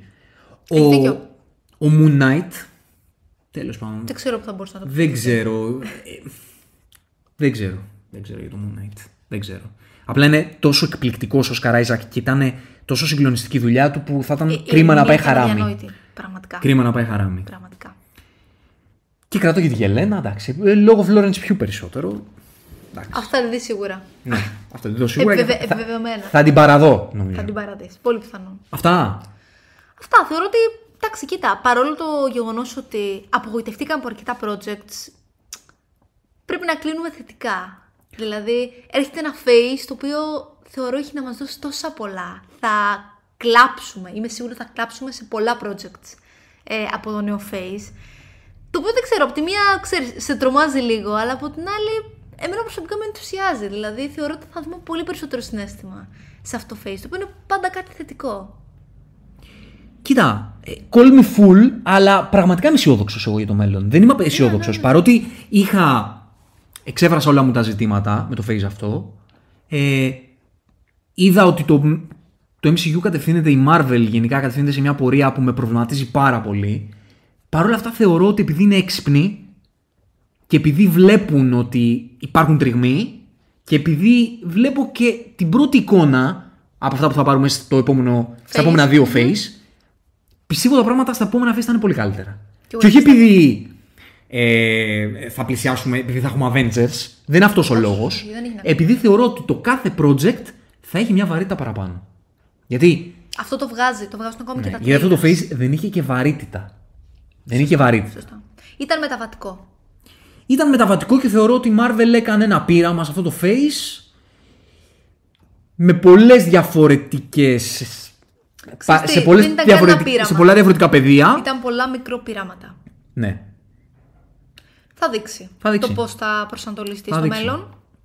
Λοιπόν, ήταν ένα mega podcast αυτό. Το είχαμε πει εξ αρχής. Σωστά. Μας βγήκε δύο ώρες και βάλε, πιθανότατα. Τα βασικά τα καλύψαμε πάντως. Ναι, τα βασικά τα καλύψαμε. Το θέλαμε έτσι να βγει χορταστικό. Ε, θέλαμε να τα πούμε όλα. Ακριβώς. Να τα βγάλουμε από την ψυχή μας. Και βέβαια, εδώ θα είμαστε για το επόμενο phase και ένα-ένα τα project. Τώρα γίνεται χαμός. Να πω πάλι για την DC ότι ανέλαβε ο Mega Coach και θα είμαστε δίπλα να, να θα είμαστε οι πιστοί του σύντροφοι και οι πιστοί του ε, γκρουπής σε αυτό το έργο που έχει να κάνει στο να κάνει πάλι μεγάλη Make DC Great Again. Έβγαλε μάλιστα και μια συνέντευξη χθες, δεν ξέρω αν το διάβασες. Όπου γύρισε Βεβαίως και και το είπε. διάβασα. Διαβάζω όλες τις συνέντευξεις του coach. Βεβαίως. Ομολογουμένως πρέπει να είσαι λίγο αιμονικός τώρα που το σκέφτομαι. Με τον James. Ναι, με τον James. Απλά είναι ο καλύτερος άνθρωπος του κόσμου. δεν, δεν είναι. Έτσι. Δεν είναι ψέμα να το πούμε. Στα αυτό. ράτα και απόλυτα. Δεν είναι ψέμα να το πούμε αυτό. Ε, εννοείται ότι ε, θα γίνει χαμός γενικά στο ε, υπερηρωικό σύμπαν και γενικά στο φαντασιακό σύμπαν και εμείς εδώ θα είμαστε. Για πες στο μας τι μέλλον. άλλο έρχεται και θα αναλυθεί πολύ σύντομα. Κοίτα, καταρχάς θα κάνουμε φαντασιακό καφέ ε, σύντομα, έτσι για να μαζέψουμε λίγο και τα νέα που έχουμε, να βάλουμε σε μια σειρά. Γιατί ο φαντασιακός καφές, να ξέρετε, Ε, τα λέμε όλα. Περιλαμβάνει γενικότερα. Περιλαμβάνει γενικότερα, ναι. Ε, λίγο πολύ όλα τα νέα και τι είδαμε και τι δεν είδαμε από, όχι μόνο περιρροϊκά προφανώς, από τα πάντα. Οπότε θα κάνουμε και μια γενικότερη συζήτηση για να τα βάλουμε σε μια σειρά. Από τον φίλο του James, τι άλλο Από τον περιμένει. φίλο μου τον James περιμένουμε το καλύτερο holiday special που έχει γίνει ποτέ. το οποίο θα είναι το Guardians of the Galaxy Holiday Special. Το περιμένουμε από τώρα που γράφει την εκπομπή σε μια εβδομάδα. Ε, και μετά περιμένουμε και τον Guardians Volume 3 όπου θα πάρω πάρα πολλά χαρτομάτιλα μαζί. Ξεκάθαρα πρέπει να πάει. Πολλά χαρτομάτιλα για να καταφέρω να αντέξω να δω αυτή την ταινία. Αυτά λοιπόν. Ε, χάρηκαμε πολύ που μείνατε μαζί μας. Όσοι είστε ήρωες και μείνατε πραγματικοί ήρωες. Πολεμική. Όχι Όσοι άντεξαν με Miss το Marvel τέλος. και αυτά και Moon Knight και αυτά. Πραγματικοί ήρωες που μείνατε μαζί μας. Και εννοείται ότι για να συνεχίσετε ε, να είστε μαζί μας, stay tuned, κάντε μια εγγραφή στο κανάλι μας, ακολουθήστε μας στο Spotify για να συνεχίσουμε να είστε υπερηρωικά ταξίδια. Τα λέμε στο επόμενο ηρωικό ταξίδι from zero to hero. Just like that. Zero to hero, your time. Zero to hero, just like that.